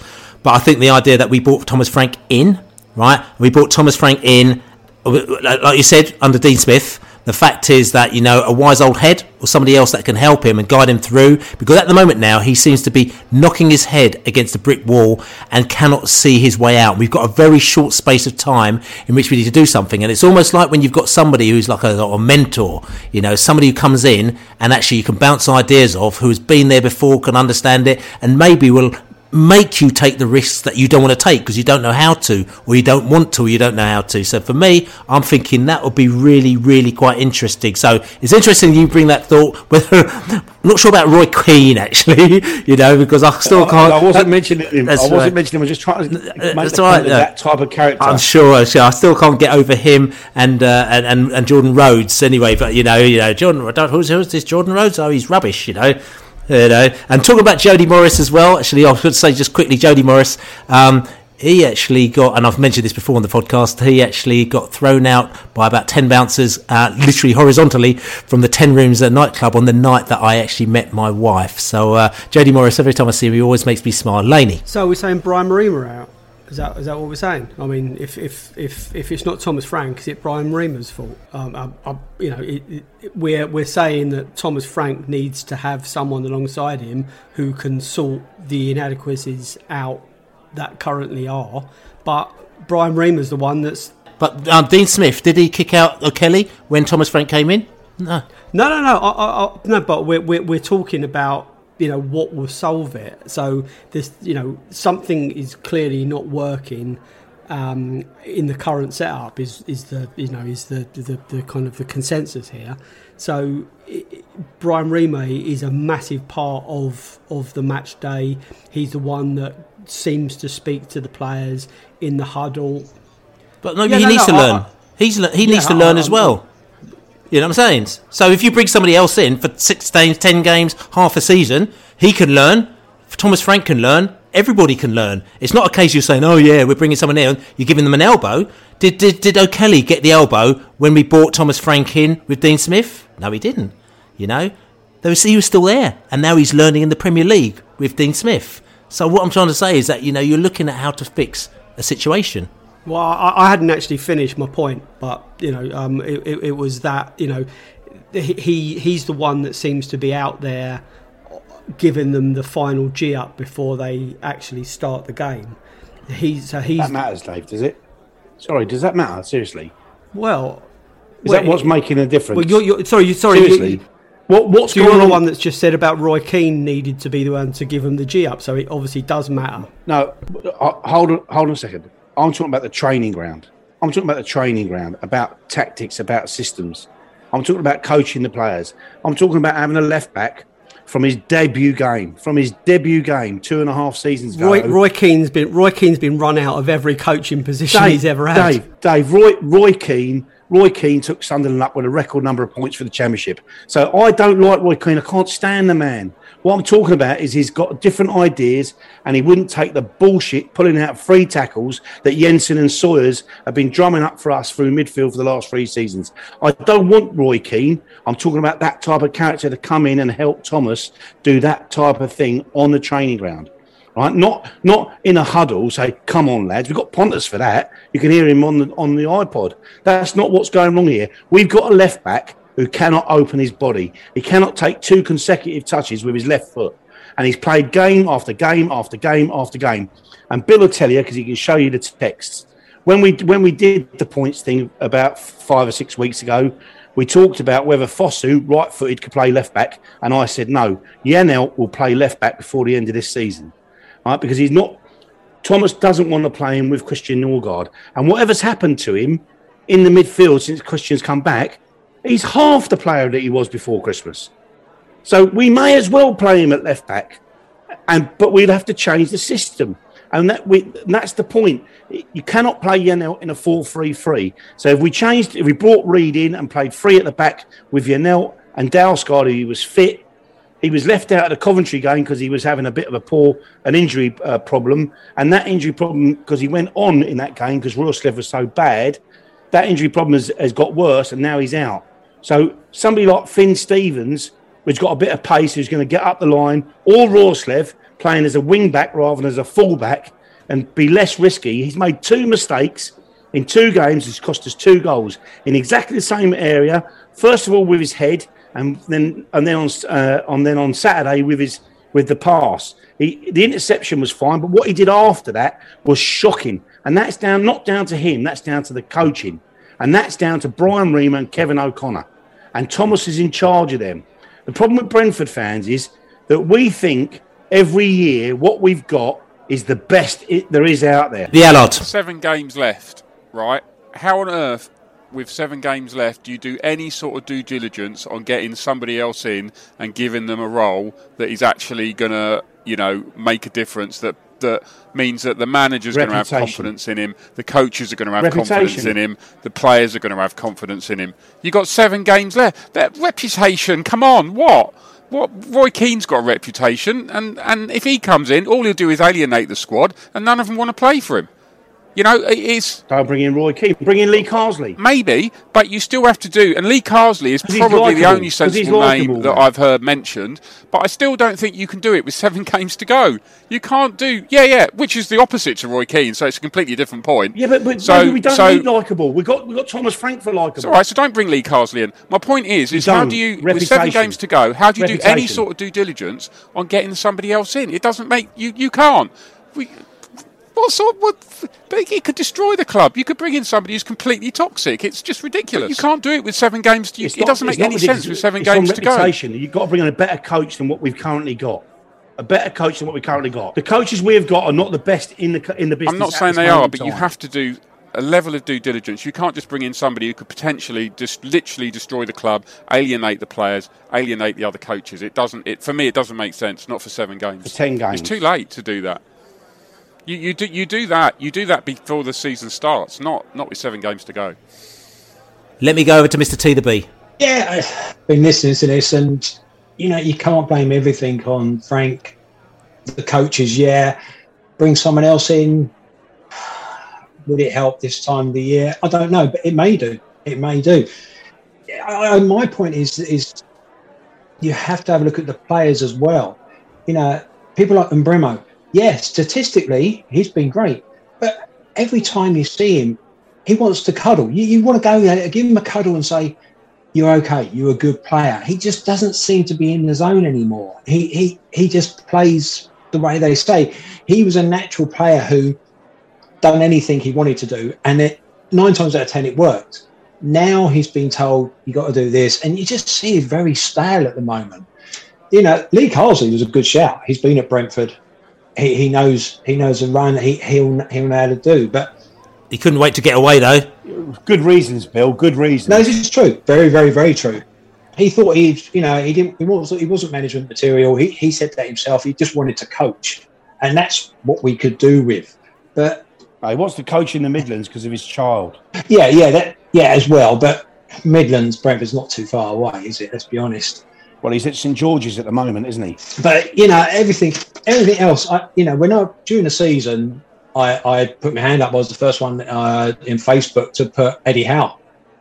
You know, I, I thought he could push us on and get us to the Premiership. The Maybe Allies, you not, got you got something about that. The Allies got something about that, haven't you?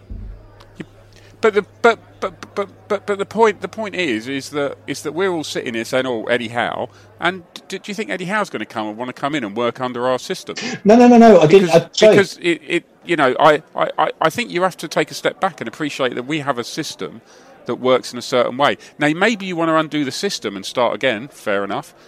But I just don't think that you slot some manager in like Eddie Howe who comes in and goes, "Yeah, I, I accept the system." I, I, just don't think that happens. Yeah, no, no, no. I, I wasn't saying it now. May, maybe it does. Yeah, I wasn't saying now. This was a while ago. No, no, I'm not, not even it, saying it was now. a while ago. He he can and he can play a Brentford system.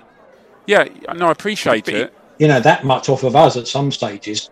They play some good football. But he was at Bournemouth then. Bournemouth, yeah. Yeah, I'm talking about what I'm talking about is fitting into. I'm not talking about the system the players play. I'm talking about the system that's in place at the club, where you don't have as much, you don't have nearly as much control as the. I mean, yeah, no, fair, isn't the manager, fair comment, coach, fair comment. so you don't have anything like the control. So, so, and, and that's all I'm saying is it's, it's really difficult just to Yeah, throw no, random names was out there and say they'd have done better. All I was saying is, uh, during the middle of the season, I threw his name out. It wasn't, you know, after a while, it was like, yeah, I, Yeah. I get what you're saying totally. You know, I think Frank, Frank is is is pushed with statistics. I think you get people saying to him, him, him, him, him is playing really well. Him isn't. You know, I, I, I and that's what my point earlier on by saying at half time you don't get the statistics. You you have to work for yourself. You have to look at the team yourself. And I think people like Bremo, his mental state, I think a few players are like that at the moment. You used to have Tony every game, used to be directing people, egging people on, telling them, you know, come on. You don't see that anymore. You see him dejected at the front, saying, I'm not getting the ball, you know, he's put his arms out, he's getting fouled. Fair enough. But we need a general in midfield who could who can do that. Th- th- th- th- There is one other point about Thomas Frank is that I think what I've heard from virtually everybody tonight is that we've got a squad that basically isn't good enough to be in the top two. So the fact that Thomas Frank has gotten to third place would suggest. Are we all agreeing he's done a good job, or are we saying I'll- he hasn't done a good job? Because I'm a bit confused about that. I've got to be honest. The question I've been asking, and I've been asking everybody, we've got a squad who. Uh, a lot of people saying they're not good enough for top two, and I've been asking, is there another manager? I'm not saying bring him in. Is there somebody else who can get our squad into top two? Is what I've been asking, because I actually think that our squad actually is and can be top two. Interestingly, I've just looked at the stats again. We are we are XG with n- number one again, top of the XG table. Right, we I believe are good enough. Not good enough. We've got enough there to be top two if we are guided in the right way. And I look back on teams, like I said to you, like West Brom last season, who got to top two last season, who, to be quite honest with you, it was a little bit of like, how the hell did they do that? Huddersfield, when they got promoted a few seasons, I know they weren't top two, but they got promoted a few seasons ago. Even Aston Villa, when they got okay, they got promoted off the playoffs. But I'm looking at this thinking, hold on a second. I think that the tools that we have and the experience that we have, there is enough for somebody to guide us to up to. And Thomas Frank, I think, has done a brilliant job to get us to where we are. But he's actually he's fault. He, there's no two ways about it. But he's faltering at the moment. He is faltering at the moment. And I, like I said to you, whether or not you bring in somebody now, it's not going to work on like that. But he would. I bet you he'd love a bit of help. He would love somebody to come in there and kind of help him through this rocky patch, help him through the waves that are kind of sort of rocking the ship to get the to, to, to, to get the ship back on an even keel. And it's not, you know, it's not quite happening for him because you can see it in his face. As you said to him in this podcast, he looks ill a lot of the time. He looks ill with, with worry, with fear, with probably being up at night thinking about things so much. And the fact is that he is a young manager. He's only been in the game for two two years. He's okay. He did his Brøndby thing, but he's not. He's not. He's not an experienced manager as such. The fact is that if Thomas Frank left this season and went somebody else, he'd probably take him up. You know what I'm saying? They get to a team with more money, with the experience he's got at Brentford, and he'll probably take him up. But at this stage, he needs a little bit of help. Um, Royal Oak Bee, I'm going to have to just a little bit, just just just because we're going to go to a little break in a minute. on that point, just on that point, I, I've got a sneaky feeling. I don't know what it is. It's the hunch. But Jason Tindall's gone to Sheffield United. There's a lot of talk about Eddie Howe going to Celtic. I wonder if uh, Jason Tindall going to Sheffield United was a precursor to maybe Eddie Howe going to Sheffield United. Um, he, and he, him and Frank Lampard are not going to come to Brentford. But Jody Morris, we can't turn him down because he get in the fight in a nightclub. Going to be turning down most of the football players and coaches. Sam Saunders is in the nightclub every Tuesday night in London. So, you know, um, shoot me for that piece of information. But, you know, uh, we we can bring in a coach to help Thomas out, and I think that would help for sure. Um, with res- with respect to the squad, I, I think if if and this is what I think we're gambling on. If Dalsgaard, Rico, and De Silva come back, we're good enough to win the playoffs.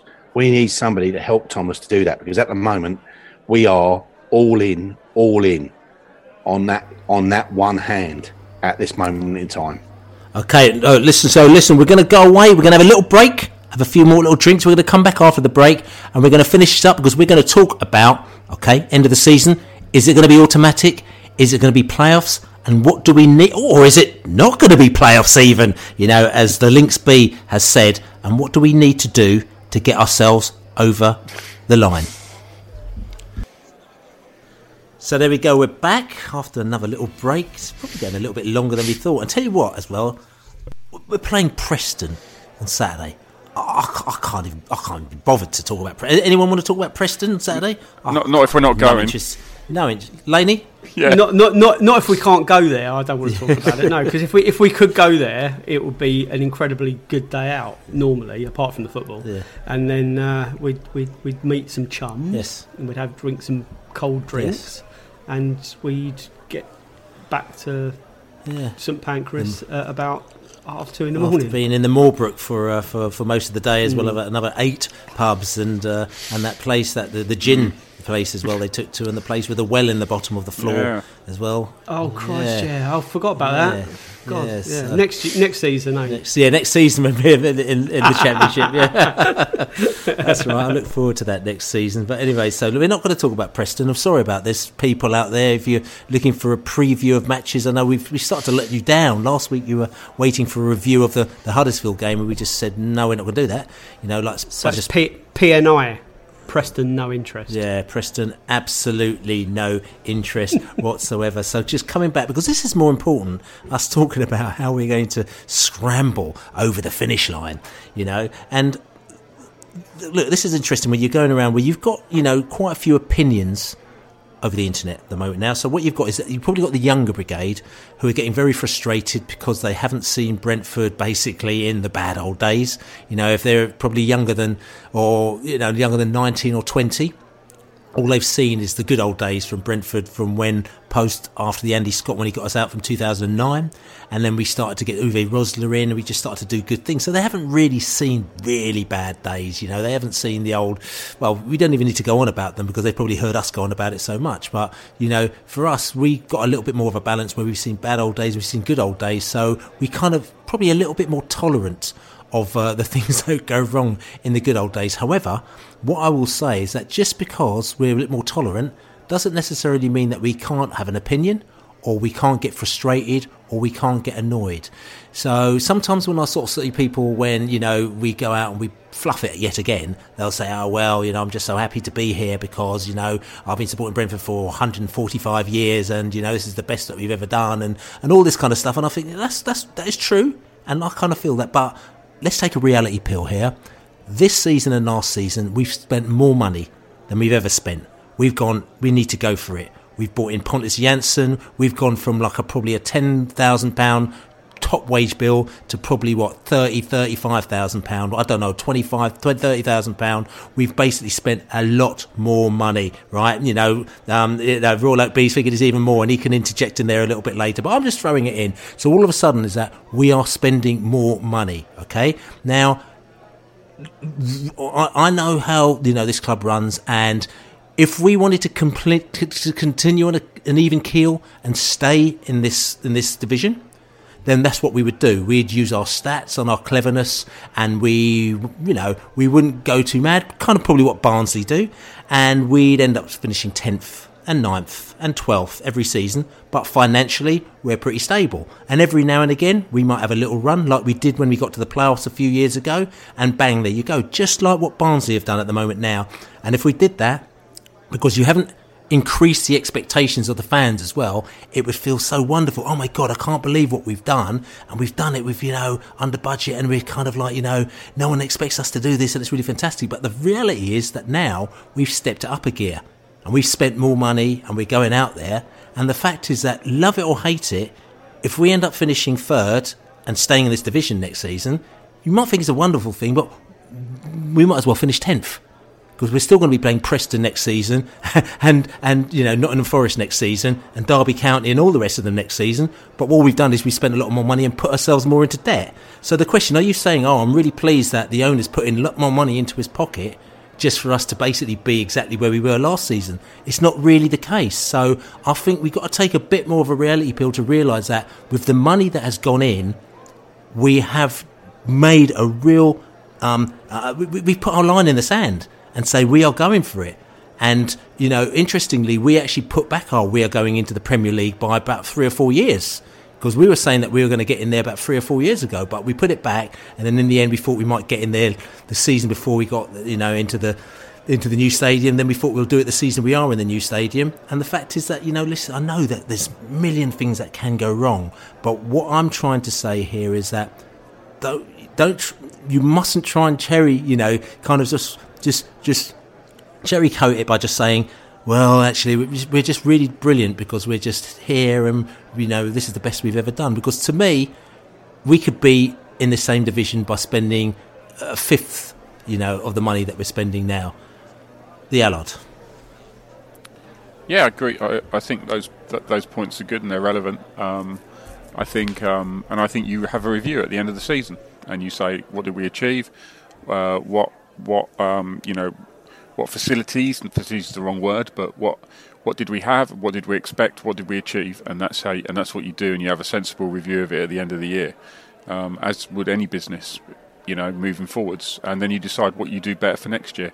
I think um, we obviously have gone for it this year. I think you know there, there are signs of that. The signing of Pontus was a was a, was a was a sign when we signed him um, last year, um, but but, but but we are still you know competing against teams coming down from the Premier League with parachute payments and incredibly strong squads.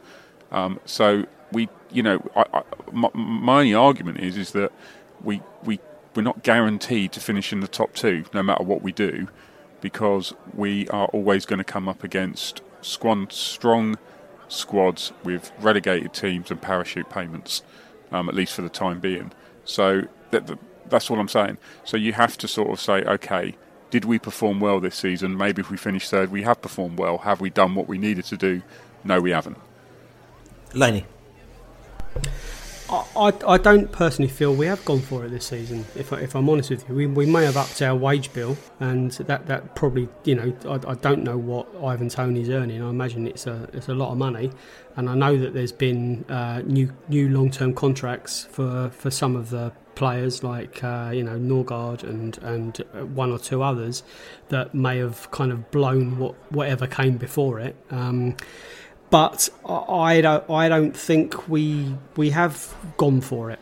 Uh, I, I, we, we we didn't we didn't we, we spent 10 million on the replacement for a, a 30 million pound player um, we spent uh, n- almost nothing on uh, on the Benrahma replacement um, Janelt cost us bugger all um, and Ghoddos bugger all and a little bit more but it, it, we we I, I don't think we have gone for it in in traditional terms. You know, if, if, if we are allowed to compare ourselves to 30 years ago, um, you know, yes, we are a transformed football club and we're competing with the top teams in this division without the parachute payments. Um, but I, I, I, honestly don't think that Thomas Frank has been given the ammo that he, he had last year, and he has taken us to a, a semi-final of the League Cup. We are currently sitting third in the in the division. Some people say that's you know they don't like that being rammed down their throats. We're not we're third, but you know we're um, we're not looking the, the, same as we were. But third, just we're just counting. It's just it's basic maths. We are third, one, two, three, countdown. That's where we are. Where we whether we finish there, then you have to. That's guesswork. Um, guess guessing on current form is that we drop away a little bit more, but I honestly think that things won't get worse. They will improve so I I think some sort of form will come back. That is going to get us into the playoffs. Beyond that, you know, I'm a Brentford fan. I I am not going to guess what the playoffs bring. But surely, surely that run comes to an end. you know, maybe it doesn't. Who knows? But what I'll say, I mean, Laney, is that you know, first of all, obviously, you know, we spent a lot of money last year as well, uh, and as we came at the back end of last year, we came into coronavirus, we came into a pandemic. We uh, have a situation where finances have gone, um, you know, gone a little bit you know, belly up as it is. Um, so when you came into the summer period as well, you know, maybe we were conservative as everybody else is conservative, but when we did, but we did still reel in um, Toney because we were able to because we had certain funds. But at the end of the day, we are a smaller club than everybody else. So the money that was not maybe maybe was or wasn't spent in the January window, as I mentioned before, may also be because of the coronavirus and the lack of funds. But also the one thing that has been said to me is that no one's spending any money. So you notice the amount of loans that are going around. No, we, we've said we've said a hundred times on this podcast that we, we we we fucked up in January, and, and, and I and I firmly believe we we did, and and we've said it. We, we we've not we've not not said it. Well, you know, we we didn't strengthen in vital areas: left wing, left back, right back. We brought Reid in, who you know, we, we can we can talk about him for hours probably. You know, he's not done an awful job. He's certainly not Premiership quality. So you know, we we haven't brought Premiership quality players into this football club uh, since since the signing of Ivan Toney and Janelt, and and that was a long time ago now. A whole transfer window where we could have done our, done our due diligence on players in the early part of the season, we, we, we didn't do. And, you know, yes, yes, the DOFs have done a, a, a remarkable job, but they're not going to get it right every window. And this window, they certainly didn't. But I'm certainly not calling for for any of them to go, and and I'm certainly not wanting to change the setup of our football club. I just think you know we if we don't finish in the top two, there's no crime there. There really isn't any but, crime. But there. what I'll say is that I actually think we differ in our views. I actually think we have gone for it this window, but I think that we believed. Well, you, you believe that we went yes, for it in January? No, no. I think we went. Sorry, not this window. This season, I believe that we went for it this season, but I think that there is a belief. Well, no, no. I'm just saying. Let, let me say. But I believe there is a belief that we had enough in the can to get us over the line. That is what I believe. And the fact is that the, I think the belief was that in the January window if we can get what we can do, we can do. But we've got enough in the can. Rico Henry, he's doing all right. To be honest with you, I said this before. Brentford skimmed the lines quite a lot, and we've been really lucky. We have had no injuries in the past few years, and we got away with it. You know what I'm saying? And I think that we skimmed the lines again this year. Thought we'd get away with it. We got the players in. We thought Ghoddos is going to come good. All the stats were saying that we're doing all right. We're all top of the league and everywhere. Like you know what I'm saying, we had no injuries through the window. Back in the window, bang! The injuries, the really bad injuries came, and we had loved it. So to me, I was thinking that we actually thought we have a good enough squad. well, you have to, to ask the Royal Oak Bee about that and talk about the Royal Oak Bee. Yes, Royal Oak Bee.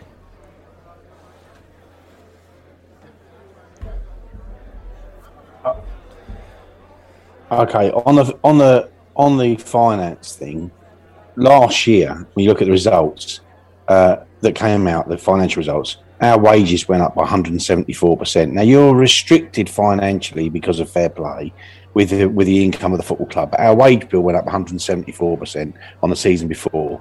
And if you look at how that happened, that happened because we brought in Pontus for for five and a half million, six million.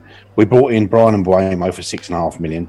We brought in Christian Norgaard for three and a half million. We brought in uh, Mathias Jensen for 3.25 million.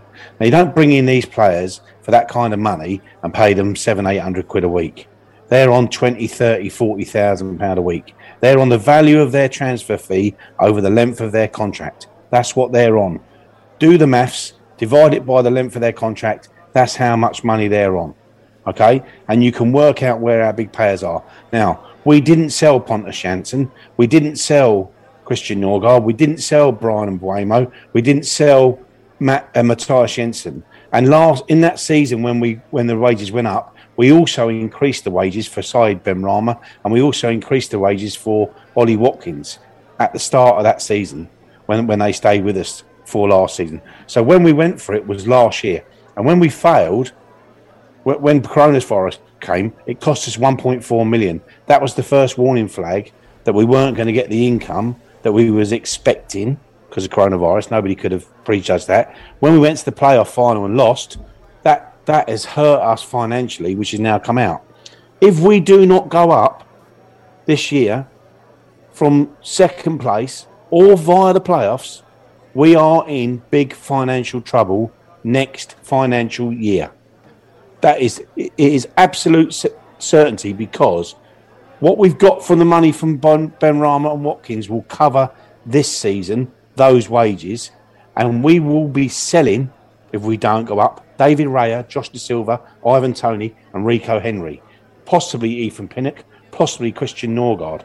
We'll be selling them because they will be demanding to go transfer requests because Premiership clubs will come in for our best six players. And when we talk about we've got six or seven players that are not good enough that we've got to ship out, and six or seven players that we're going to have to sell, you're talking about a rebuilding program of magnitude if we do not go up this season. The financial implications of us not going up this season are huge, huge. And anybody that's close to the club that can talk to the people that know, they won't tell you that, of course, but we are all in. Trust me, we are all in for promotion. So we have got to help Thomas Frank. He's the best man for the job, but he has got to change as well. And we've got to help him as best we can. And I can't think of any other way than to bring in. I don't want to bring in a, a Neil Warnock, and I don't want to bring in Roy Keane uh, that was a bad choice for me. It's, it's an, an, idea of a philosophy behind a person. but I don't want to bring in somebody that's 72 years of age, a Dave Beasant or somebody like that. I want to bring somebody in that's going to work with the young players on the training ground and give Thomas new ideas over the next seven games because we have got to get winning quick. The only thing about Preston, I will say, Bill, is I didn't think we'd we'd had a chance Blackburn when we went up there. I would never have backed to to go at Blackburn and win, and we did. And then, of course, we followed it up with two poor results. And I can't see us going to Preston and getting a win, but we did it at Blackburn, so here's hoping. Listen, right, we've got to move things on, you know, quite rapidly. There's another little little point that I had just quickly. Uh, you know, again, another little bit of bad but typical news as well. As you know, in the game afterwards, both Mbeumo and Ivan Toney got racially abused again on Instagram um, by some some person who couldn't even write very good English, to be quite honest with you. So, uh, but anyway, again, uh, and again, we've talked about this. This is something we'll probably talk about in another podcast, but it's one of these things that doesn't seem to be going away. Um, obviously, we know that the players stopped taking the knee at a particular period because they felt that um, things weren't changing I, am still a little bit clear about where they didn't think things were changing. Was it they think was, was it in the football league? Was it within the country? Was it the government? I'm not quite sure.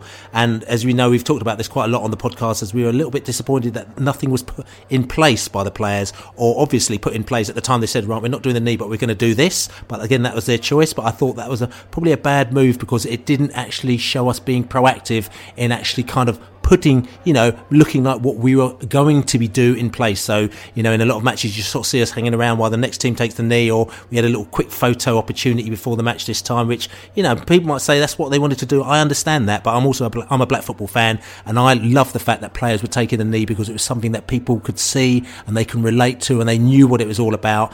And I thought, okay, if you don't want to do that, tell them what you're going to do because you're the you're the celebrity out there I, I can't. I, me, I'm just sort of sitting here on, on, the podcast, you know, broadcasting to however many people. But you're the celebrity out there, and for me, you're kind of shining a light for me. You know what I'm saying? And me and my mates and people have had a load of grief at the time. So the more that you do, the better.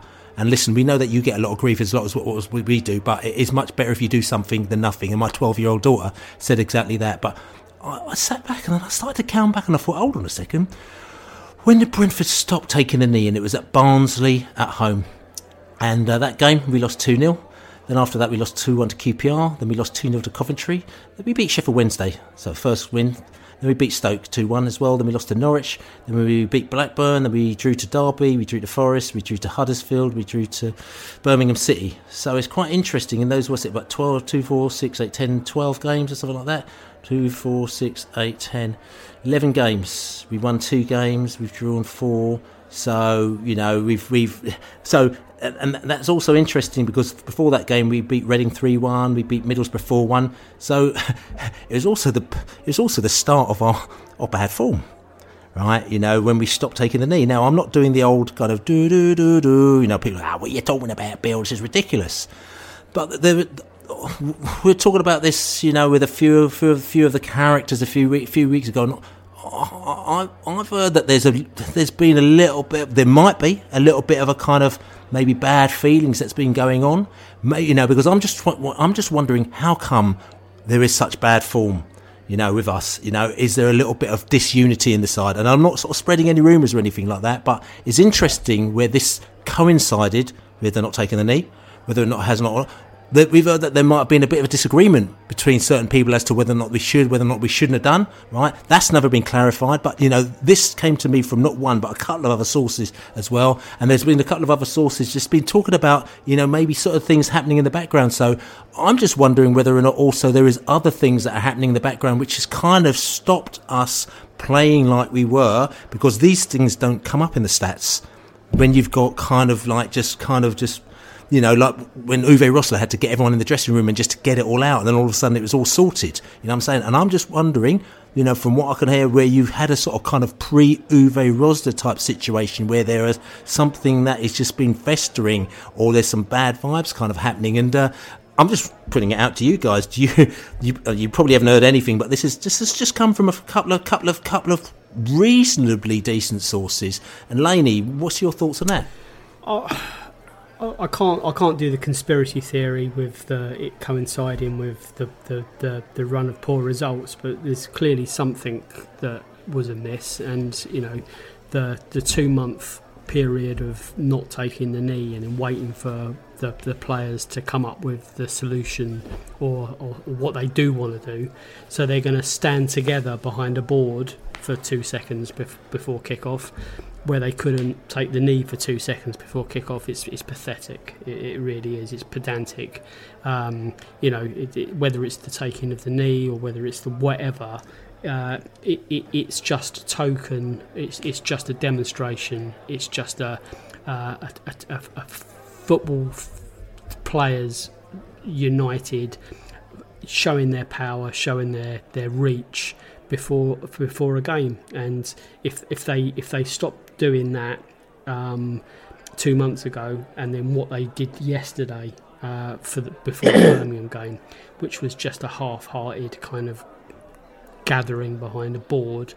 Um, I, I, I, could. It, it, I, I, was so. I was so embarrassed. Well, I, mean, I just. It's, it's, it's, it's, oh mate, it's, it's, it's just it's just embarrassing. It's embarrassing. It really is embarrassing. Mr. T. Yeah, this this going on the knee. I don't know why they stopped it. Um, but was it unanimous? It doesn't seem that way. It just seems.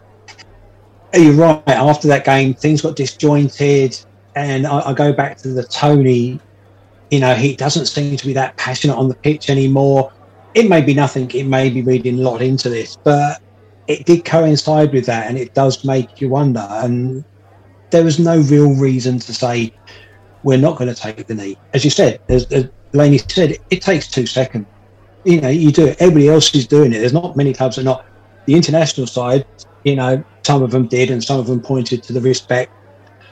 Yeah, fair enough. But you know, it just seems to be we're not a unit anymore, and it may have been that, and it, you know, and you're right. It, the form started to, to tip then, so it just just makes you wonder. You, you never know, but you know, I think you're partly right.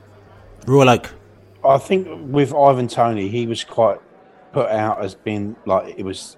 Uh, he was leading uh, the fact that things weren't changing, and and I want to call him out a little bit really because um, uh, if he led that and and it was unanimous, you know, I, am all I'm behind him 100. percent Bill, you know where I stand on this subject. Is uh, Nick called me out today a little bit, said I was copping out, but. Um, if if he if he led that and and the, the rest of the squad were behind him, we've got to accept that the rest of the squad were behind him and not kind of come up with some conspiracy theory unless we've got some fact that there you know that there is not unity behind that. But what he was saying is that nothing is getting done about it by the authorities. Well, there's three main areas where this is happening. It's happening on the Twitter sphere. Um, and Bill, I know you use Twitter a lot. I don't use it that much, but you know, there's 720 million people in Europe. A lot of them are racist. A lot of them are racist. You know, and they're betting on games all across Asia and all across even America, there's betting on games. You know, and there's a lot of racists in these places. You know, there's there's nine billion people on this planet, and quite a lot of them are using Twitter. And Thomas come out and said it after the Huddersfield game that he's going into the dressing room after he's done his press conferences, and he's finding players on their mobile phones when he's about to do a debrief on their mobile phones checking social media, and he's thinking about whether or not he should ban mobile phones in the dressing room before and after games for a certain period of time. And what happened yesterday, uh, Sky were reporting about those remarks before quarter past 10, and the game finished at five, five to nine. So we were less than 90 minutes after the game finished. Sky were reporting that Brentford had come out in support of Ivan Toney, who had been on Twitter within 90 minutes of the end of the game and the shower, yeah, had been on Twitter, had seen the remarks from the guy who, whose English was pretty shit, which means he's probably not English or British or living in this on these islands. Yeah, he's been banned today by by Facebook and Twitter, uh, regardless of where he's from, and rightly so. But he's been on Twitter within 90 minutes of the one of the most turgid home performances I've seen, and and that to me says that something is not quite right. Thomas brought the subject up, not me, about the phones before and after the game, about Twitter and stuff like that. If they want to make a stance, these players, they should follow what Thierry Henry done. They should come off Twitter. They should unite and say, do you know what?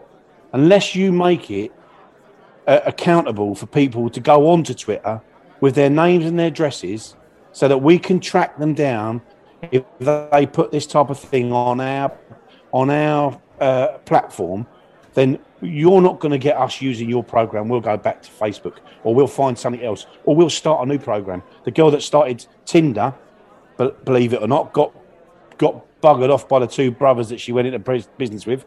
She started another company in America and she's a multi-billionaire at 28 because she, she said, I'm not going to do Tinder, I'm going to do something else. Don't know what it's called, not on either.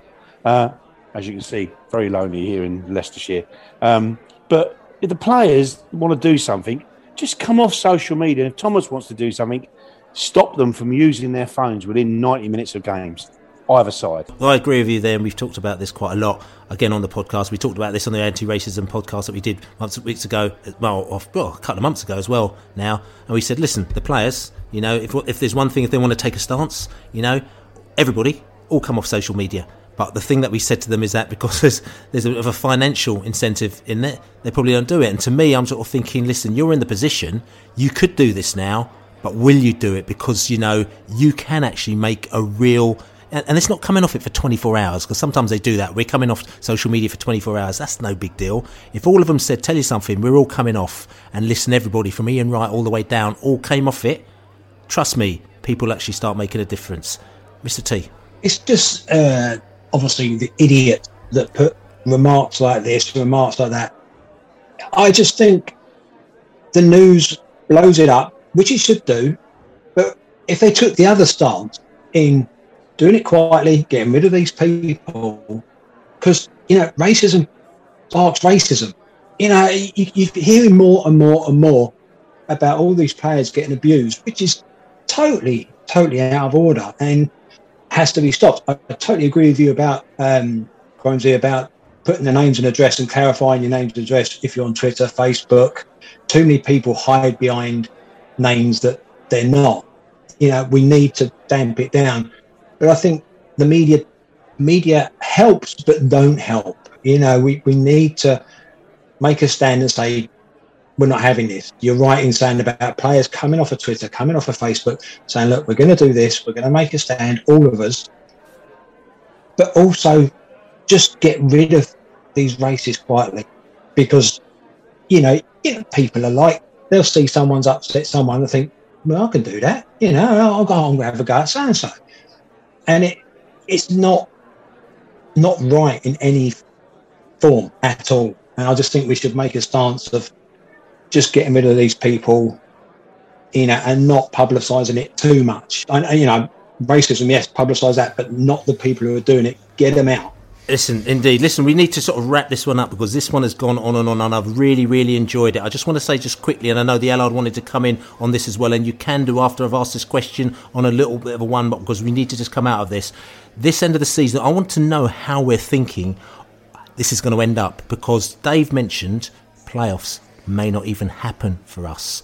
What do we need to do to finish this season off? To either get just get make sure we're in the playoffs or actually finish off so that we actually win these playoffs because this to me is the most important thing. Anybody, any takers on that one? Um, I think we need to start supporting our football club again, and um, I, I, think a lot of people have forgotten how to do that, um, including you, Dave. I think, uh, uh, without calling anyone out massively, I just think that uh, we miss being there. I think the fans could play a massive part in getting us over the line this season. Maybe it, maybe it will be at Wembley. Um, some people call call me happy clappy at the moment for for thinking that Brentford Football Club can be promoted. Um, being happy where I am, being uh, massively grateful that I am in the championship after millions of years in the third and fourth divisions. Uh, I get I get it that the, uh, the the stakes have been raised, but I just think in the circumstances with this ridiculous pandemic and this unprecedented season, we are doing an incredible job still. Massive mistakes, but loads to play for, and I want to get behind the team and I want to get behind the manager. We can have inquests in the summer, but I think I think we can go up still. Yeah, lad. Yeah, I, I mean, I don't think that the third place is the problem. I think if we were in our current position and we'd won our last four games and, and got to where we were, exactly where we are in the league, we'd all be like bounding at the moment. We'd be saying, "Oh, we could catch Watford," or and if we don't, we're going to be looking good in the playoffs. So, you know, I think we have to. What we have to is try and get that thought into the players' heads and into everybody's heads that actually, you know, we're in third place and we still have an opportunity. Um, it doesn't feel great because of the four draws rather than having four wins, but we could be in the same position and be all over this and thinking this was really exciting. Um, I, it, it just needs a, it, it, needs something to switch. It needs something to change. It might have to be like we've talked about some sort of personnel change. Um, but I, if it does happen, you'll know it's happening without a doubt. Dave the Lincs Bee? Yeah, totally agree with that. Um, I think it would have been a different story if we had fans in the stadium. we have still got a chance to them. We're going to be in the playoffs. Anything can happen. We have to change our luck in that somehow. And we just need positivity and to get us through. And I, I, I believe we can do that, definitely. I think if we're going to get into the playoffs, we're going to have to win at least three games. We're going to have to get at least nine points more than we've got now. And that might not be enough. I think it will be. Um, but if I look at the seven games, Billy, I'm just trying to be pragmatic. So, you know, I hear what Dave's saying. I don't agree with him, clearly. Um, I'm frustrated with the things, a lot of the things we've talked about on this podcast. And if we don't change the way we're playing at the moment and we continue to play with the same formation and with the same tactics, I can't see us getting three wins. Because if you look at the games, in my opinion, you're going to have to you're going to have to beat Preston, Rotherham, and Bristol City on the last game of the season. Because I don't like the look of the other four with the way we're playing. Rule out B. We'll get results against Millwall and Cardiff at home um, for sure. I think we get to the playoffs. I think we've got to bring Tom, somebody into Thomas Frank, and I think we've got to get him to change his ways and the system. He can't change the players. I, I think because of the financial implications, and I understand where Matt and would come from, thinking that the best time to do this is at the end of the season. But genuinely, I, the people that know will know because of the financial implications of not getting up this year. I think we're going to bring somebody in to help Thomas in the next seven to ten days if we don't if we don't do it beforehand because at this moment in time I cannot see him being our manager next season. Okay, and for me, I mean, I, I mean, I think we're going to get the players, and I'm not being, uh, and I'm, I'm, not resting on laurels or anything like that. But I think that we are the players. But I'm also worried about the form as we go into the playoffs because we definitely need to turn it around. And you know, it's not a lot to do with that, but uh, obviously the the one thing I'm going to put a little bit of a positive spin on this as well because everyone's really disappointed. We've we've drawn these four games, but one thing I'll say is at least we're not losing. Right, I'm saying, and if we're not losing, right, we, you know, we get into the playoffs and we're not losing, then we we're still in the playoffs. I'm saying, even if it does go Like to Fulham last year. So I think yeah, okay, but listen, but Fulham was No, last like- year, like this Fulham is this year, year. okay? They were they were in the same Yeah, kind of you know form what I'm saying? in the run up as we are now. That's right. So what I'm just saying to you, that's the positivity, and that's one of the things that Thomas had to do is to stop us from losing. So listen, if we crawl over the line and we get into the playoffs and we win on penalties, hey, here you go. But anyway, listen, this has been the Beesotted Pride of West London podcast. It's been a really interesting podcast, a real mixed bunch of characters here as we got here as well. Like I said to you, I'm just going to go around the houses and just say a big thank you to everybody in the house. Laney Lane. Good evening. Yes, and we also got Mr. T. Loved it. Loved it. And we got the Allard. Thanks everyone for contributing.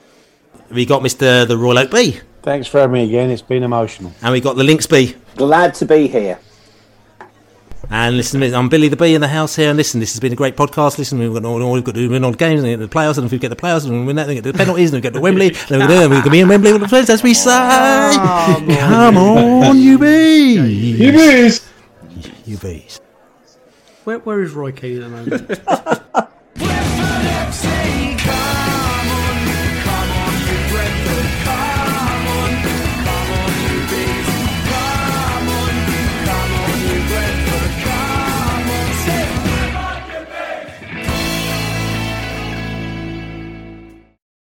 Away days are great, but there's nothing quite like playing at home. The same goes for McDonald's. Maximize your home ground advantage with McDelivery. Order now on the McDonald's app. At participating restaurants, 18 plus serving times, delivery fee, and terms apply. See McDonald's.com. This podcast is proud to be part of the TalkSport Fan Network. Talk Sport. Powered by fans.